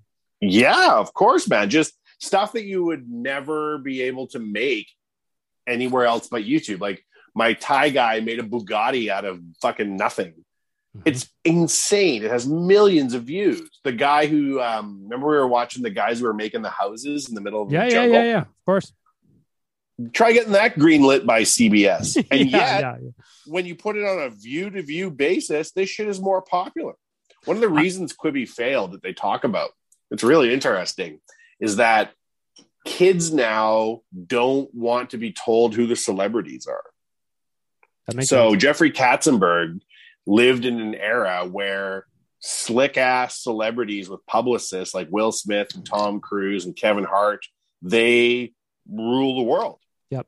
And when Katzenberg thought he had to spend all this money on content, it turns out people just want to nominate their own like celebrity now amongst kids as weird as it gets with like these Charli D'Amelio's on TikTok and shit. It's a very democratic process Mhm. where like the crowd decides and validates you and then you blow up. Yep. Whereas conventional TV is like, we're going to show you somebody. And because we show them to you on TGIF on ABC, you're going to know that this person is hilarious because we tell you. like uh, to your exact point nobody is going to let you do a one hour and 45 minute walkthrough of new york city on tv but on youtube this fucking thing has 4.6 million views when they're like, oh, we can't cancel the NFL Pro Bowl. Why? I say to myself, because it gets 7 million views. And it's so profitable that even though the NFL doesn't really like it and the players don't really like it, uh, the advertisers still come because that many people want to watch it. And I'm like, 7 million views. I saw a guy make a Bugatti in the middle of the jungle and it had 11 million views. Like, that doesn't really blow my mind. All the Bankrupt, that guy has tons of views on his shit, and it's just again, he's just a guy out filming in the weirdest spots. And he love really took a turn for me when he didn't do anything for the Ukraine after all that time doing stuff in the Ukraine. Then he just like left and now he's like not doing stuff. I don't know about that guy. The interesting thing about the YouTube as well is that I haven't watched Bald and Bankrupt since early pandemic since you Because he is making, you're not seeing it on the algorithm because he's but then you just content. you bounce out to something new. Yeah. Watch the guys making a mud hut or a fucking wood stove in the jungle with clay and mud, and I'm like, I'm in. This is all. this I is need. why I love YouTube. I like the decision making. So we watch Bald and Bankrupt. We love Bald and Bankrupt. He does like a co show with this other dude called NFKRZ. NF FKRZ or something. I don't even know it. Anyways, he's basically bald and bankrupt, but he's an actual Russian kid. And he's like super sassy. He's so fucking funny. And he just does what Bald and Bankrupt does and he wanders around, but he's Russian, right? So when everything went to hell, he moved to Georgia, right? And it's so funny because he's still making tons of content and he like wanders around Georgia. He's like, why the fuck have I lived in Russia my whole life? Georgia's like a third of the price. It's way nicer here. Everything's in way better repair. It's so funny because he was like, moves to Georgia, and an hour later, he's the most popular man in Georgia. And he walks up and down the street in Georgia, and random Georgian kids are like, hello. And he's like, ah, ha, ha. It's crazy the reach of YouTube. 100% you're talking about the pro bowl getting the 7 million viewers or whatever. You and i've talked a lot about mr beast. I'm just cruising through his page right now. His Yeah. most recent video 60 million views 95 million views 65 million views. It's like you said he made the content. People love the content. And now to a certain segment of people he could be the most famous man on earth. How are we doing on our first 45 minute increment here? Uh i think we're doing okay i haven't got a Okay. warning yet Okay, cool, cool, cool, cool, cool. I just want to make sure. Um, Mr. Beast is a very interesting dude. You know who else is interesting was that Jake Tran video I sent you. he, he so that video led me into some of his other stuff he just the creativity and the production that that, that guy does it's fantastic and The he's just doing it on his own channel and how he Yeah. did it and how he Uh, what is that book again? Blue Ocean Strategy, Yeah, the Blue Ocean Strategy. where he's like. I'm making content just like a guy I'm trying to copy, and it's not getting me anywhere, despite doing a good copy of this other dude. a dead so on then he blew- copy. Hmm? It was a dead on copy. Yeah. And instead he did the blue ocean strategy where he's like, I'm going to do economic history, but it's going to be dark shit. Mm-hmm. And he's that's unique in the market. I think it's smart. If I have any advice for content creators, don't make it about yourself. There's a show, there's a channel called Cold Fusion on YouTube, right? And it's a guy by himself like Jake Tran, but he doesn't appear in any of the videos. He just is the narrator. And like, if you're a lot of kids start out with how do I get famous as their end goal game, right? And I don't think that's very unlikely you're going to get a busy YouTube page or Instagram page or whatever it is you're trying to blow up with an intent of being famous. What you need to do is be like, what is the most value I can provide? So Cold Fusion does research on topics about business and stuff like that as an example. And they're like 12 minute videos and they blow up because they're talking about things that are already popular, right? Oilers Nation is an example of that, right? Had we called it like Wanye's wacky hockey blog and it was all about me, it wouldn't have done very well, right? But because it was called Oilers Nation and it was very obvious who we were cheering for and what we were about, by talking about something way more popular than ourselves, it became popular on its own. Mhm. Right. So when you're like that guy, Jake Tran, just like he's he's in them a lot, uh, more so as he gets more and more popular. He's made it more and more about himself.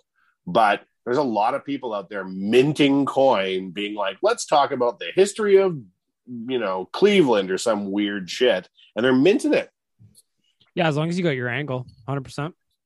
If you love history, there's never been a better time to make your own history of YouTube channel and do the most interesting shit that you can think of. Yeah, Right? Totally. And if it doesn't get a lot of views, but you enjoyed making it, rock on. Whether it's hockey content, right? Like we get people reaching out to us, they're looking for advice. How do they start doing their own channel or their own this and their own mm-hmm. that? How do they make it in sports media? Get your buddy, get a microphone, plug it into your laptop, and make a show about the Oilers that you laugh your ass off about and Yeah. can't wait to come back a week later and do again. And do that shit for like five years. And I guarantee you, by the end of it, if you're still at it, you'll be in the sports media. I think that it also takes a special breed of person to go that long to have the commitment of doing it every single week, weekend. I think about when you first started Oilers Nation and you committed to writing an article a day at least for a for a full year. There's a lot of If people where if you started doing that and you don't see an immediate return, then it's like, ah, you know, 45 days. If you're going to go to out. fucking work for somebody else for the next 45 years till you retire, that to me is scary. Not doing a fucking article on your brand new hockey website every day for a year. What's the worst that can happen, in my opinion? Right? Yeah. When I started up at Edmonton River Valley on Instagram, four years before Little Brick opened. No. Uh, I don't know how long I've been doing it now. Maybe six years I've been doing it, posting at least a photo every day of the Edmonton River Valley. It's got like 44,000 followers on Mhm. Instagram. I did that exclusively to be able to market our companies down in Riverdale. Yep. Right? It's not a lot of ask, right? If you're like, I love sports media, okay, then doing a show in sports media for five years should be exactly what you want, right? If you're willing to go and give a community college or a university or some sort of educational institution four years of your life and a hundred grand to get a degree in basket weaving or some fucked up thing, taking two hours of your week to talk to your boy about your Oilers if you want to be in the sports media, that shouldn't even feel like fucking work. It should be what you want to do. Yeah. If you're like, hey, Wanye, do you want to date a super hot babe? I'm not like, oh, for how long? Right? I'm like, oh man, this is wicked. Every time I see this chick, we're having a good time, right? If you're like, oh, I have to do a hockey podcast for five years before anything happens, aw, you don't really like podcasting. No. You don't really want to talk about the Oilers. well, that's How the long have interesting you thing. and I have been doing goddamn real life for, man? I've been Well, doing this since gonna say- 2017. I was even just going to say that you and I could very well be having this conversation and it wasn't recorded. This is just like a normal chat that we would be having semi uh, frequently. Hundred percent. But I might as well put it up. Well, I think that there's not like no one's going to give you an opportunity, but no one can also prevent you from doing what you want to do. That's the way I've always looked at it, right? Yep. No one can. Uh, we were. I was joking around talking to Coom the other day, and I was telling the story of how I he used to be the editor of the Gateway. Yep. Right, the U of A newspaper. Yep. And I wrote one article for the Gateway. My first year at university, I was like so nervous. I went down to the Gateway office. I'd written out some shit. I gave it to their surly front desk person. Uh, fuck, I don't even know if we were doing emails in those days. I don't even remember how it was going. Anyways, I got to go to one Oilers game preseason, and I sat in the press box, and I was so excited, and I accidentally sat in Terry Jones's chair. Right, I didn't know whose chairs were whose. I was there really early, and then Terry Jones came and yelled at me. That was fine. And then I wrote this article and it was about how when there was a strike in 2004 the gravy train is going to come to the end i said because the nhl is going to have a salary cap. And i still have the article. It's fine. And i wrote it and i gave it to the gateway and they published it and i was like i am the shit. And i went back the next week for my assignment and they said we don't need you anymore. And i remember being heartbroken because i'm like first of all this is a free fucking job. I'm not even paid Yeah. Two, it's not the New York Times. Like, no offense, you're the U of A newspaper of all fucking things. And they were just snooty and they were like, fuck you. And then a few years later, I laughed seeing Liam at work driving the Spruce Grove Crusader, St. Albert Crusader. What's he driving? Sure, Sure, uh, Park Sure Park- Crusaders. Sure. Park, yeah. I applied for the job Liam had once. Mhm. And when I went to the interview at the Crusaders, I could see my resume on the top of the pile as the guy was interviewing me. And the guy interviewing me wrote bullshit across the front of my resume, even though the resume was true. And Liam got the job, the dirty fuck, right? So the point of these stories is when I was talking to Coom, is like, if I'd let dis- people telling me I'm an idiot discourage me, I wouldn't have done anything with my life. But instead, what I took it to mean was like, huh, that's really fucking rude. These guys wouldn't let me write about sports. This goes on the list of things I'm going to fucking do something about one day. And then you fast forward five years from that point, Oilers Nation's live. Yep. Right. And the media people and the Oilers that are mean to us in our early days, I'm still so indignant from being told no to super shitty sports journalism job and very low um, entry point marketing job telling me to go fuck myself that I'm just like, I'm making my own thing. Fuck you, people. Mhm. right? It all depends what you want to get from it. You can use Yeah. it as a fuel to propel yourself forward. Coom was like, oh man, if the gateway told me to piss off after one article, I'd have just curled up and died. I was like, well, I'm not like I'm used to rejection. Most everything I do that works does, doesn't work when I first start doing it. It work. I do something, it flops, then I have to fix it. Well, that's it. You, you've, I mean, since I've known you, you've always been really good at that. You don't kind of, I've never seen somebody quite like you in terms of just everybody's got speed bumps, but you handle them better than anybody I've met. What do you mean? That's so kind. What do you mean? Go ahead. What I Tell me more is- about myself. What I mean is that if there's something kind of in the way where it's a challenge or be it like a, a mountain or a molehill you just you handle it. It's just part of it. You don't get discouraged. I mean you've fucking shaken my tree a few times. Just be like man you can't let x y or z just floor you. That's not how this works. You just got to pick yourself up and get back going. Countless times I mean- over the 15 years we've known each other you've done that yeah, fuck it. Has been 15 years. Well, I think because I understand, like, I've had more success than a lot of people, but I've had infinitely more failure than I've had success. Right? Remember when we did Meow Post and it blew up in our face? Mm-hmm. Dear listeners, you're t- listening to two people talk who, for a brief shining moment, owned one of the largest cat websites on earth, meowpost.com.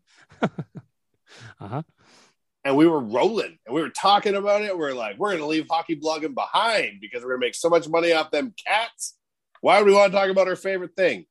Just kidding. And it went to shit, right? Due to forces beyond our control with Facebook and how they had fake news penalties and sharing things and all sorts of we weren't scammers and we weren't running a, a ill-gotten cat website, but it blew up on our face. Yep. That shit happened. Mhm. And you either, I think, in the long time that we've known each other, I've seen you go from like it's easy to be a cynic, right? Especially when you're young, right? And I remember like when you guys started up uh, jean shorts and bag milk, that's not the move of a cynic, right? That's the move of somebody who thinks they're doing something because it's cool and it's fun.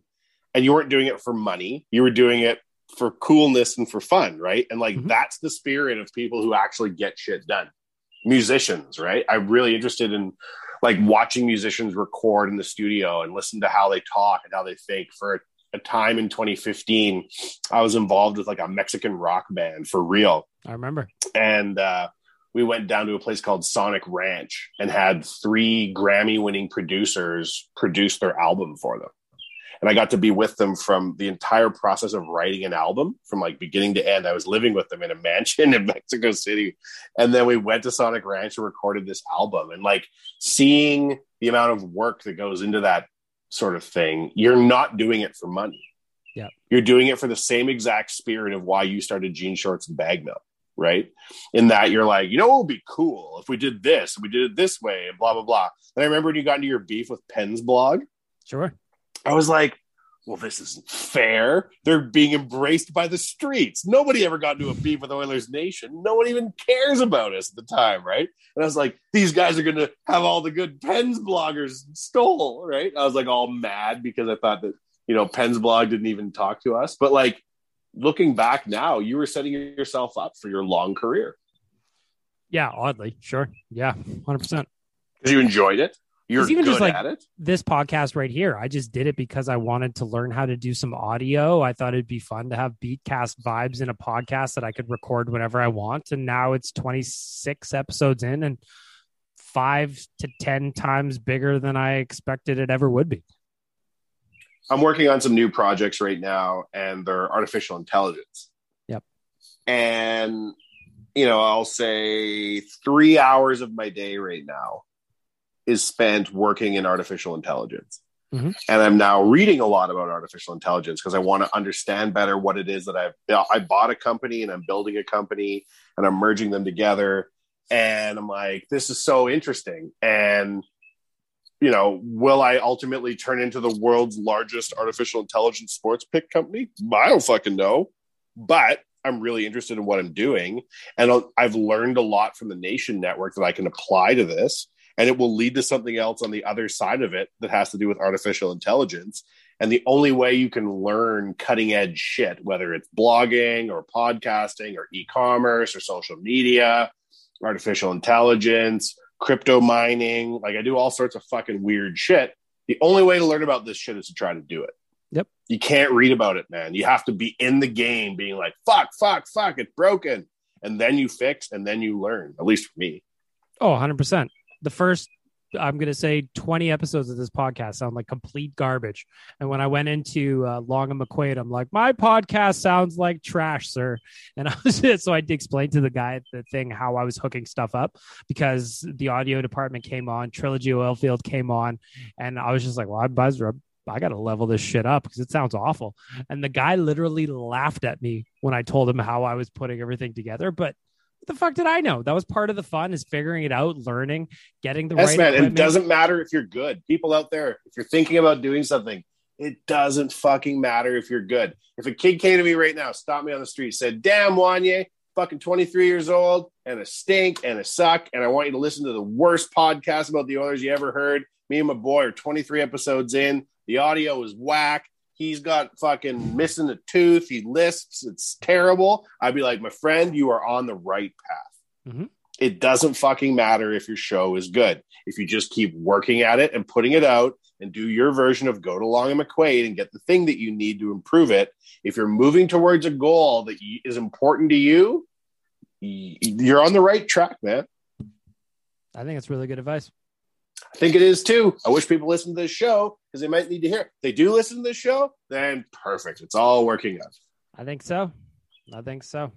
And there, I think it's hard to be a kid online and have so much scrutiny on like your own Instagram page when you're just a kid and shit. because it makes Yeah. it seem as though everyone's paying attention to you at all points when they're really not. Yeah, nobody cares. Really? Nobody cares. No. You know, a guy who does a good job is Angus Sure. Yeah, yeah, yeah. 100%. out in Winnipeg, right? He's got a Jets Nation. He's working out there. He's on a station. He's got his own pod. He shouts out his grandma's bakery at the farmer's market, Mhm. right? He's doing some stunts for Jets Nation. I guarantee you, if he doesn't get discouraged and stop, if he just keeps at it, I guarantee you in a few more years, he will be quote unquote legit. Well, it's the 10,000 hours thing, right? You got to grind. We're only on what's the episode 400 of our podcast. We're not even remotely near 10,000 hours, and I feel like we're proficient now. Well, sure. It's amazing how you just kind of get used to it. You get better at it. You get talking into a microphone, enunciating, just the normal garbage, how to do an ad read. You're great. You sound very pro. I always wanted to go into radio. Um, and that was my dream growing up is I always wanted to go into radio because I thought it'd be so much fun to talk on the radio and introduce songs. And I love music and I thought I could tell jokes and do a good job of it. And then I went to apply to, I think it was the radio and TV program at NAIT. And they're like, just so you know, you're probably going to have to live in a fucking suitcase and you're going to make no Yeah, money. yeah, and You're going yeah. to live in Whitecourt. And for me, I wasn't, I, that kind of backed me off. I was like, I don't want to live in Whitecourt. I don't want to go to Whitecourt. And there's like there's so very few guys that get the Jason Gregor path where you start in Edmonton. right? Yes, you have to go to Whitecourt. You have to go to Whitecourt. Or you get like God bless him, Tyler started in Edmonton because he got very, very lucky and he got good at what he was Well, he's a goddamn Doogie Howser this game. For me though, I wasn't prepared to go to Whitecourt, so I backed off of it entirely. So now I still get to kind of do that, but now it's on my own terms, which is ultimately way better. You could start up right now, if you were so inclined with the technology of the day, your own radio station about anything. You could introduce real songs, right? Just make sure you're streaming fucking footage that you're or music that you're tagging appropriately. You could start up a rock station tomorrow morning if you were so inclined. It's a fantastic time to be alive. Maybe one year into it, you don't have 10 million listeners, but if you like your show, there's no one telling you what to do. Mm-hmm. That's why I like this show. Nobody tells me what to do. I can push all the sound effects I want. Tyler can't yell at me. I fuck around with stuff. People leave us hilarious voicemails. It's fun. This is fun I'm going to start my own show. I know I've been saying it. I am going to do it for I next think you year. should. I think you. I really think you should. I think you should. I get, am, man. I think we should get something kind of set up like mine in your house where you can just sit down, flip the switches, and away you go. I don't know if Wanye Manor is the place for me. Maybe it is. I don't know. But yes, I, just, I feel love like it'll be. convenience. I love the Yeah. convenience of being able to just flip all the things on and away I go. Today, today I was leaving at the office and you called and you're like, "Hey, do you want to do it tonight?" I was like, "Fuck yeah, why not?" So wait, here we go. Who's gonna tell me no? Nobody. That's the nice part about having it in my house. It will take me back to where I began Mhm. with the nation, in that I'm just making content on my own again. There's something Our liberating about earnout deal is out the. Yeah, our earnout deal is up at the end of November. Mhm. And so for me, it's either a decision of like figure out what the post sale Wanye looks like with a dramatically reduced role with the company. Like I don't you see now, I don't do any business shit at all for the company. Right. Like I step stepped How away. much fun is running Twitter though? I love it. It's back to the beginning. Yeah. Right? When excuse me, hold on one second, I'm just gonna cough. Great, good times. Um, when the nation first started up, for me it was an exercise of computer programming because I had to get a buddy and we had to code up our original website because like WordPress and shit wasn't out there. I was actually So the- thinking about the uh, playoff skin that never saw the light of day the other day. Oh, you know what's funny? I thought about it the other day in the shower. You remember the old website, how there was like a header and like the image there, and then there was a footer image, and then there Mhm. was like the ads were on the sides, kind of. So what we had was the Stanley Cup was every bit of custom graphics on the landing page. So in between the articles was the cup, in between the ads was the cup, and the way that we had it lined up, you could only see the names of Oilers in full. So the whole website looked like a cup. It was so cool. And we made it in like 2008. And then we made a bunch of changes to the site in about 2011. And we're like, ah, well, when they make the playoffs, we'll take the old cup skin and we'll fucking change it up and do it. And then obviously by 2017. Who knows where it all going? Yeah. 20, But anyways- 2017, the site relaunched again to its current v- version. Uh, mostly yes. We've made some changes. We changed the ad stack and stuff like that. It's a fairly evolving uh, product. Yep. Um, but we ran on something that Jeff Siegel and I wrote in 2010. We had no commercial CMS for like eight years. It ran I remember the Jeff old and I wrote the old Batcave was a hell of a spot to write articles. with the wiggly arms for Yep. the guy logging in. Yep. that spirit of like we're going to code our own content management system up oilers nation when we first started it out it truly was a technical exercise man. i didn't know anybody else i did not know anybody else who owned their own website Yeah. right i didn't even realize you could do that sort of thing until i read it in a business magazine that people started their own websites i was like you're fucking kidding me i thought you had to be like yahoo to own a website and I looked into it, how it was like a micro business. You could probably get a site up and running for under 10 grand in those days. And my brain was just like, Oilers, do Oilers, make an Oilers one. You should make an Oilers website. And then the cup run happened, and I was like, I would love to have an Oilers website right now. This would be the fucking funnest thing in the world. And then I just did something about it. Yep. But, anyways, now I have a decision to make. If I'm not businessman Wanye at the Nation Network anymore, because God, thank God, we were purchased by a uh, Playmaker Capital. They're now business daddies and mommies, Mm-hmm. and Jay and all the team. Do I do a new content deal with the company and just go back to where I began and with 15% of my time on a week to week basis? Do I do my own podcast twice a week, a weekly article series, and continue to run Twitter? That would be like me in a very happy place that I would do that for the next 10 years if I was so inclined because all the annoying shit is gone. Yeah. That's what I'm thinking about. Not that doing real life is annoying, but it just it isn't you on your own, right? No, like no, no. today when we were doing our show, like the boys, God bless them, are excited, but like you're not going to get a word in edgewise for the most part. Yep. And you can't speak with cadence and like one of the things I see of good podcasters is they know to stop and let have dead air in that, right? Whereas real life is like a 10 man knife fight, which is great, which is what we want it to be, right? People yelling over each other and Chalmers talking to the mayor wearing a fucking cowboy hat. I thought that was the funniest thing I'd seen in years, right? But it's not like a thoughtful expression of fucking really much of anything. Whereas No, better late like- than never, I love it.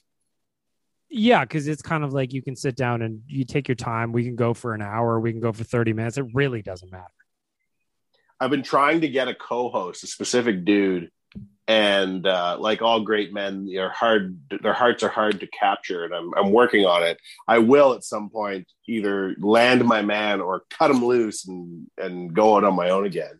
But uh, I hope to The have one, a new show. the one you told me about? yeah, yeah. Yeah. I hope that comes together because I think it'd be super interesting. I never give up. Hope will never die. You know, you know how I roll. If I get told no, I'm going to try to find another way. hmm I was walking with Wanye Jr. th- this weekend. We were out at a golf course and we were walking down the side of the road because neither of us give a shit. And he came to a speed bump.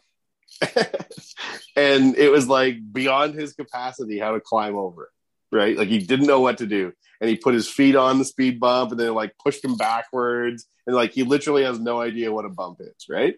Mhm. And so he like looks at me and he kind of starts to whine a little bit. And I'm like, hey man, get over that speed bump and he climbed onto all fours and like spider monkey walked over top of it as though Oh, it yeah, was yeah. like and he got to the other side and he was beaming ear to ear and i was like there you go my man you just got over your first speed bump in life Yep.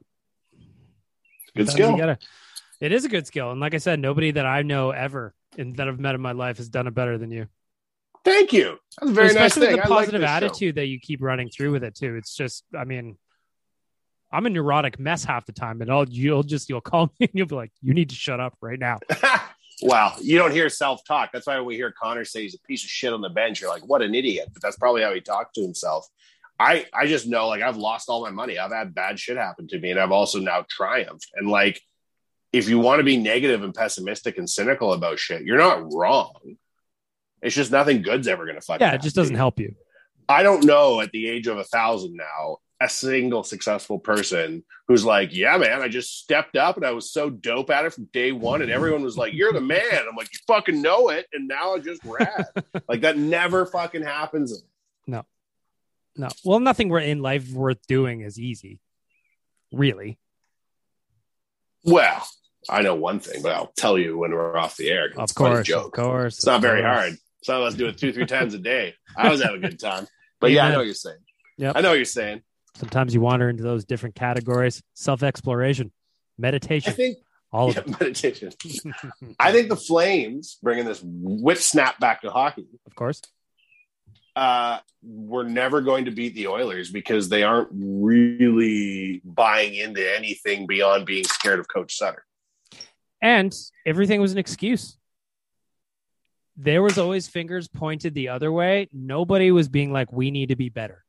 It was always this guy, this went wrong, that went wrong. In the end, it was fuck the refs. There was none of that from an Oilers perspective. Even in the first round, when they had the, some shit go down, just go wrong against the uh, LA Kings, they were just like, yep, that happened. We got to be better.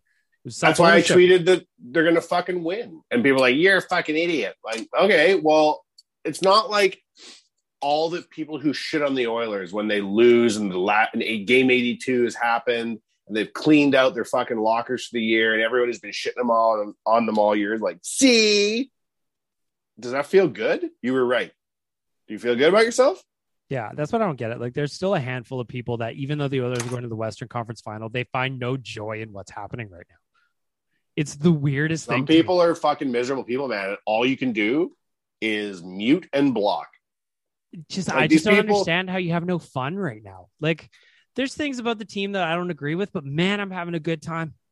Because there's having the dark and best time. poisonous souls out there, man, that just live to shit on other people. And that's all. And they don't do anything with themselves. And it's not like they're a big Bruins fan. So they go over to Bruins Twitter and they're super positive. They're just negative shits, man. And these people don't change, they just die. So you're best to get the fuck away from them because they can only bring you down for real. I agree with that. I agree with that. And Wanye, as I as you just wrapped up that point, I see my timer is winding down. That Zoom, the uh, free version, is telling us that we're gonna shut this down. I think that's You want to go again or do you want to end it? I think we should end it there. I think that was a good Okay. chat. We did about Yeah, an hour yeah, here. yeah. Oh, did it? Did it? Yeah, yeah, yeah. So we went. Was this on long. point for a Better Lait Than Never? I think it was great. That's the, again, that's the nice thing about this podcast is that we can just like, it doesn't matter. We'll have a conversation. People are going to listen to it. They can fast forward all of this. I don't care, but we're just having a chat and we can do whatever we want because Tyler's not here to tell us no. Yeah. That's most important. One day we'll start our own Oilers website. One day. I and then we'll we show Tyler Yaremchuk who the hell's in charge of what. Mm-hmm. One day. I think the Oilers are going to the Cup Finals, my friend. I think the Oilers are going to go to the Cup Finals too. I think I want you to have me back on the show in between round three or round four, and then I'm going to say, "I sold. I told you so." You can come back on anytime. I got plenty more YouTube to talk about. I might even I might even spring for the paid version of Zoom. Damn, man, you really got better cream than never. It's rich around here. Hey. Well, good luck to you. Anytime. I'm sorry I fucked you over. I was supposed to come to the show about two Saturdays ago, and not only did I just space, I didn't even see the text message for like four days, and I'm a fucking idiot. But you know what? So It worked out okay because I had Princey on. Princey kind of got to do a little origin story on him. He's a fascinating dude. He just likes to make content. And I had a good time chatting with him. Ultimately, I want to have him back on so I can dunk on him a little bit, even though I like him a lot as a person. But you kind of have to, you know? I was like, Princey, do you want to do Battle of Alberta banter even the Battle of Alberta's over? He's like, What? No. And I'm like, I was just kidding. He works for us. Hey, I'm like, Aw. and there you go. There Wanye, courtesy of our friends at Trilogy Oilfield Rentals. Check them out at trilogyrentals.ca. If you got a job coming up, they've got all the equipment you need. I don't know what any of it does, but I promise you that they do. And that's what's most important here. That's what you need. You need them to know, not you. Wanye, thanks for being here, pal. Bag Milk, you're a gentleman as always. Congratulations on all your success. Caution! This podcast may contain traces of cheese and cherries. And with that, back to our regular programming. I want to thank Wanye for jumping in and our friends at Trilogy Oilfield Rentals for making it all possible. But now, got a couple of messages from all of you let's get to the voicemail.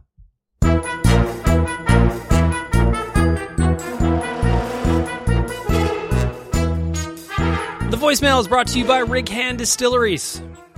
Check them out at righanddistillery.com. There you'll find the tour and tasting coupon. I've been talking about it all year on the Bcast. Print that off. Check out the facility in Nisku. Go have a tour. Grab yourself a bottle of Brum. Grab yourself a bottle of Double Double. That's both delicious. See how they make it. Take a tour. Talk to your new friends at Rig Hand Distilleries. I promise you're going to have a great time. I would not lie to you. Got a handful of voicemails to get through today. And then again, I promised I'm going to play Captain Felton's uh, his diss track for the Calgary Flames. That's going to wrap up today's podcast. But first, we got a little business to get to. Your voicemails. I wanted to hear from you. Here's number one. Hey, Big Milk, it's Adam. What's up, Adam? Uh, first of all, I want to give you the update on the lime uh, crushed Slurpee thing. Yes. I did get it for four and five. There you go. And clearly, it works. Of Thank course. you for the advice. I If you don't, if you didn't hear last week's podcast, Adam, I, I mentioned it earlier. Adam had been getting a lime Slurpee for game three, so he said, "Do I need to get one for game four? It's like, "Fuck yes, you do." Game four and game five, he got one. Maintain the routines. I have to shave tomorrow.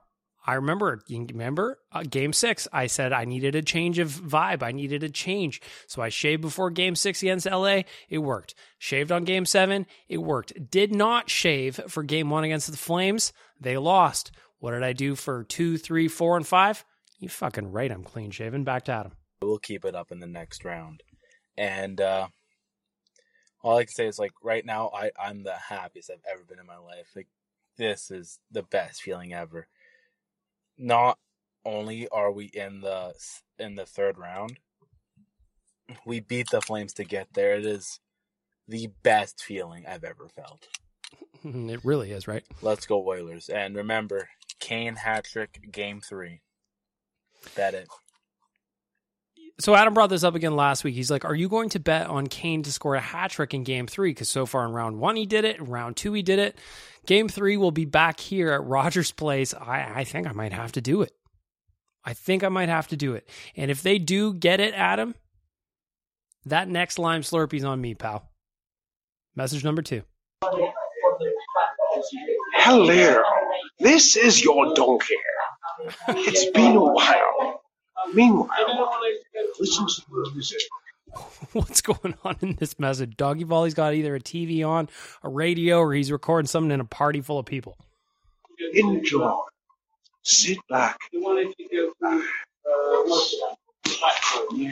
I can't hear anything. What are you watching, Donkey? Uh, you watching the news? I don't know what's going on there. Good evening. You're listening. I can't, I can't hear a thing. I can't hear a thing. The donkey's out of practice. The donkey is out of practice. That's two in a row. I couldn't even get through them. Donkey Vol, you know I love you, but whatever you're watching in the background, is that Coronation Street? I imagine it's Coronation Street. Voicemail number four. Hey, Big Milk. Go Oilers. Uh, I have two questions for you. Mhm. Uh, so I've been seeing around people are talking about how the Avalanche are going to steamroll the uh, Oilers in the second round. What I don't think enough people are talking about is how shaky Darcy Kuemper's been. I want to say He he has been. sub 900 save percentage versus the St. Louis Blues. It was a yes, 904. a very good team. Oops, shit, I'd pressed the wrong fucking button there. I gotta start that over. I said this, right there. You this donkey volley, gonna turn you down. That one's over. Okay. Uh, so, oh, actually, through in against St. Louis, I think you're right. But through two rounds, he had a 904. So I'm gonna start this over again. We're gonna pretend like I Big didn't Milk. screw it up. Go Oilers. Go Uh, Oilers. have two questions for Mhm. you. Uh, so I've been seeing around people are talking about how the Avalanche are going to steamroll the uh, Oilers in the second round. What I don't think enough people are talking about is how shaky Darcy Kuemper's been. I want to say he had a sub 900 save percentage versus the St. Louis Blues, who, while yes, are a very good team, have a worse offense than the Edmonton Oilers. True. So I was wondering how you think that would play out because it seems like Smith has been playing better, and I wonder if people are underestimating how underestimating Kuemper's poor play and how the Oilers could abuse that. Uh, so if that's the first question, I'll jump in here right now. So yeah, I agree. I talked about Darcy Kuemper off the jump of the show. He has not been very good through the playoffs. He had himself a fine regular season, did not have a great postseason so far. 904 through the two rounds. That's not great. Mike Smith has got a better save percentage than that, even though he let in some weird and questionable goals. Still, Schmitty battles can Kuemper match. Markstrom could not. We'll see what happens. However, there's another thing that I want you all to know and just to think about. I imagine Mike Smith is going to look down the ice at Darcy Kuemper and have a little bit of rage in his heart. Why do I say that? Because the Oilers tried to acquire Darcy Kuemper. Ultimately, they could not make it work. He went to Colorado, but they did try. Frank Seravalli confirmed it with me. They did try to get Darcy Kuemper, but couldn't do it. Who's here now? Mike Smith. He was plan B or C for the Edmonton Oilers at times in his tenure. But you think that's not going to weigh on his mind or at least fire his heart up, staring down the ice at the guy who they tried to get to replace him? Schmitty battles. If he's looking to get himself motivated, you can't tell me that's not another instance. The exact same thing that happened with Jacob Markstrom. They tried to sign him before coming back to Mike Smith. Darcy Kuemper is another guy on that list. Is he on the Mike Smith hit list? Maybe. Secondly, I've been seeing on my Instagram these nation watch parties and look like an absolute blast. Now, I am a huge Oilers fan. I am an Oilers fan behind enemy lines. I live in southern Alberta. So it's really hard for me to make it up to one of these watch parties. So I was wondering if there's any like talk about it around Nation HQ to have a nation watch party in southern Alberta behind enemy lines. You have that because it, it looked like a blast, and I just wish I could make it. They are, and I know there's a lot of Oilers Nation citizens who feel the exact same way. So hopefully, I don't know if you can provide some clarification on that. If you are the right guy to ask, I would just love if there was a nation watch party more accessible to Oilers fans elsewhere. Thanks, Big Mug. Go Oilers. Bring on the Avalanche. I, I wish I had better news for you. Like we are having watch parties again through round three tomorrow nights, which is Tuesday, is going to be at the Pint downtown. So I'm super excited about that one. But having them down in Calgary requires a different kind of skill set, really, because the thing that what you guys if you have attended a party, you see the giveaways and the raffles, and whether it's Tyler or Caroline or Dan hosting, you see all that stuff. But what you don't see necessarily is all the work that goes on behind the scenes and the weeks and days leading up to the party. And the reality is, the only way we can get that done is because we're here in Edmonton. If we had people that were on staff that were Oilers fans down in Calgary, we would absolutely do it. But we've only got Princey. And Princey, albeit he's a great guy, Love him. Listen to his episode a couple a couple of weeks ago. He's a Flames fan, so he's not going to throw us an Oilers party down in Calgary, even though I guarantee you're right that there's a ton of nation citizens down there that deserve an Oilers watch party. Unfortunately, I don't think that we'll be able to do it, at least not this year.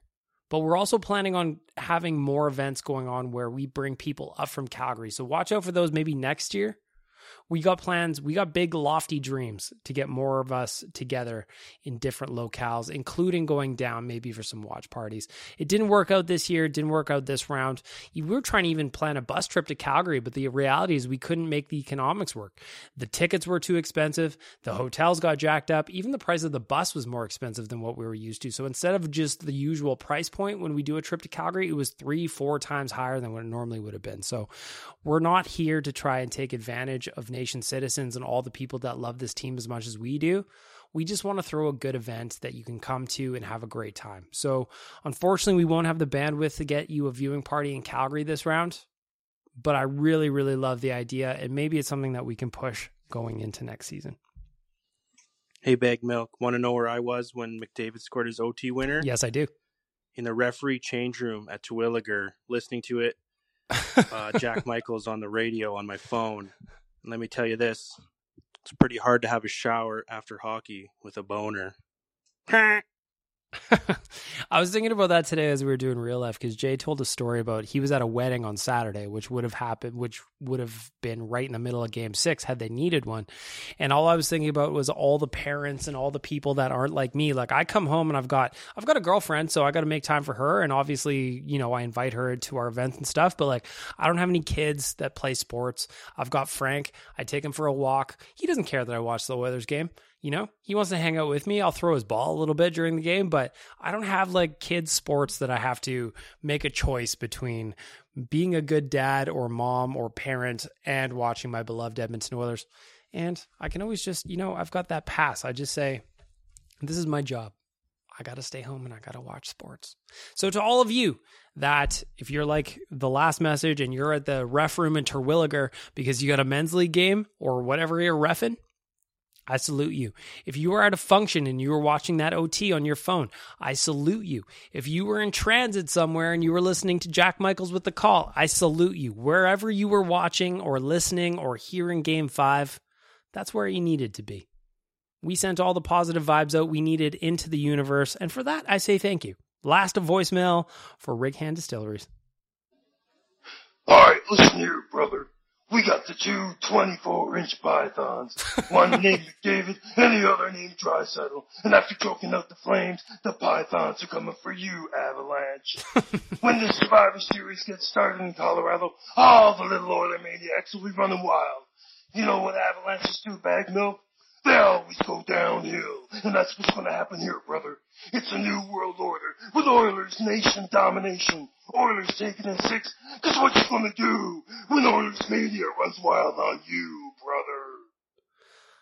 I'm loving the wrestling impressions that are coming in over the last couple of weeks. So the brothers lead me to believe that's Hulk Hogan. We had Macho Man checking in last week. This got to be Hulk Hogan. Again, I'm not a massive wrestling fan, so correct me if I'm wrong, but Hulkamania don't lie, baby. Hulkamania don't lie. And I agree. Avalanches always go downhill. That's how gravity works. And I feel like this time the expectations are a little high on them. Cruise around Twitter right now, and Avalanche fans have already got this thing wrapped up before even a shift has been played. What happened the last time the Oilers faced a scenario like this? Hmm. Oh, right. They beat the Flames in five games. That's what happened the last time they were underestimated. Will it happen this time? I don't know, but I am can't wait to watch, and I can't thank you enough for all the voicemails from my friends at Rig Hand Distillery.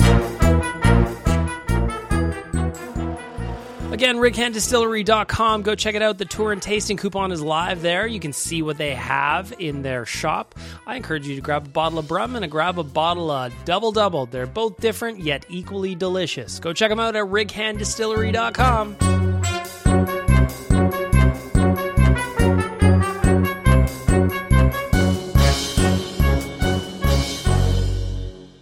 There you go.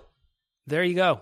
I want to say thank you again to all of you for listening. I'm super grateful that you're here. I'm super grateful that you're leaving messages. Without you, the show doesn't work. And without the audio department, the show doesn't work. So go check them out at theaudiodepartment.ca. And of course, I want to thank my friends at Arcadia Brewing. I want to thank Trilogy Oilfield Rentals for bringing us the Wanye interview today, Rig Hand Distillery, and lastly, but not least, Wine and Beyond, Liquor Depot, and Ace a Liquor.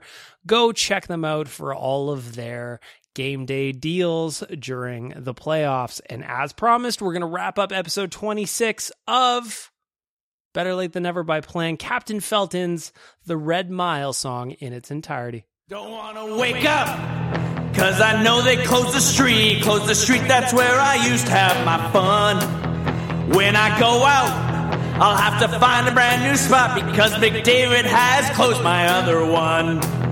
If I get drunk, yes, you know I'm heading north. I'm heading north right up the road to Edmonton because the Flamers. Yeah, the Flames, they shit the bed, and now the Oilers are the ones with all the fun. Cause they have shut down the Red Mile,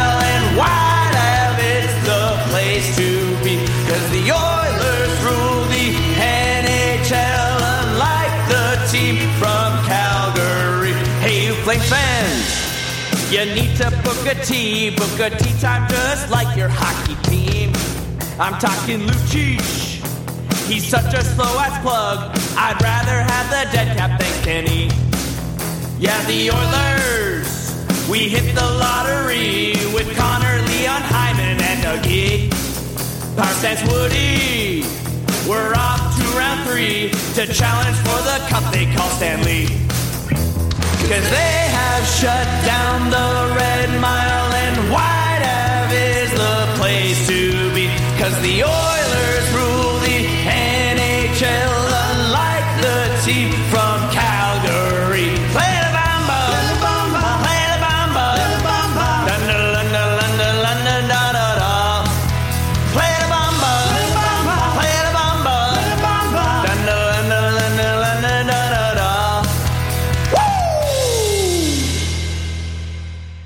How can you not love that from Captain Felton? Thank you, everybody. There's episode 26, Better Late Than Ever. Download, subscribe, tell your friends.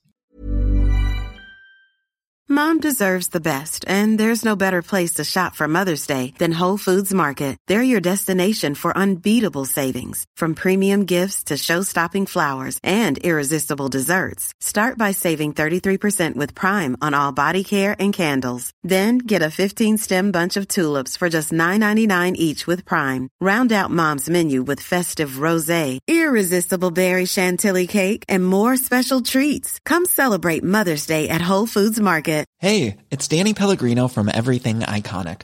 Ready to upgrade your style game without blowing your budget? Check out Quince. They've got all the good stuff shirts and polos, activewear, and fine leather goods, all at 50 to 80% less than other high end brands. And the best part? They're all about safe, ethical, and responsible manufacturing. Get that luxury vibe without the luxury price tag. Hit up quince.com slash upgrade for free shipping and 365 day returns on your next order. That's quince.com slash upgrade. Mom deserves the best, and there's no better place to shop for Mother's Day than Whole Foods Market. They're your destination for unbeatable savings, from premium gifts to show-stopping flowers and irresistible desserts. Start by saving 33% with Prime on all body care and candles. Then get a 15-stem bunch of tulips for just $9.99 each with Prime. Round out Mom's menu with festive rosé, irresistible berry chantilly cake, and more special treats. Come celebrate Mother's Day at Whole Foods Market.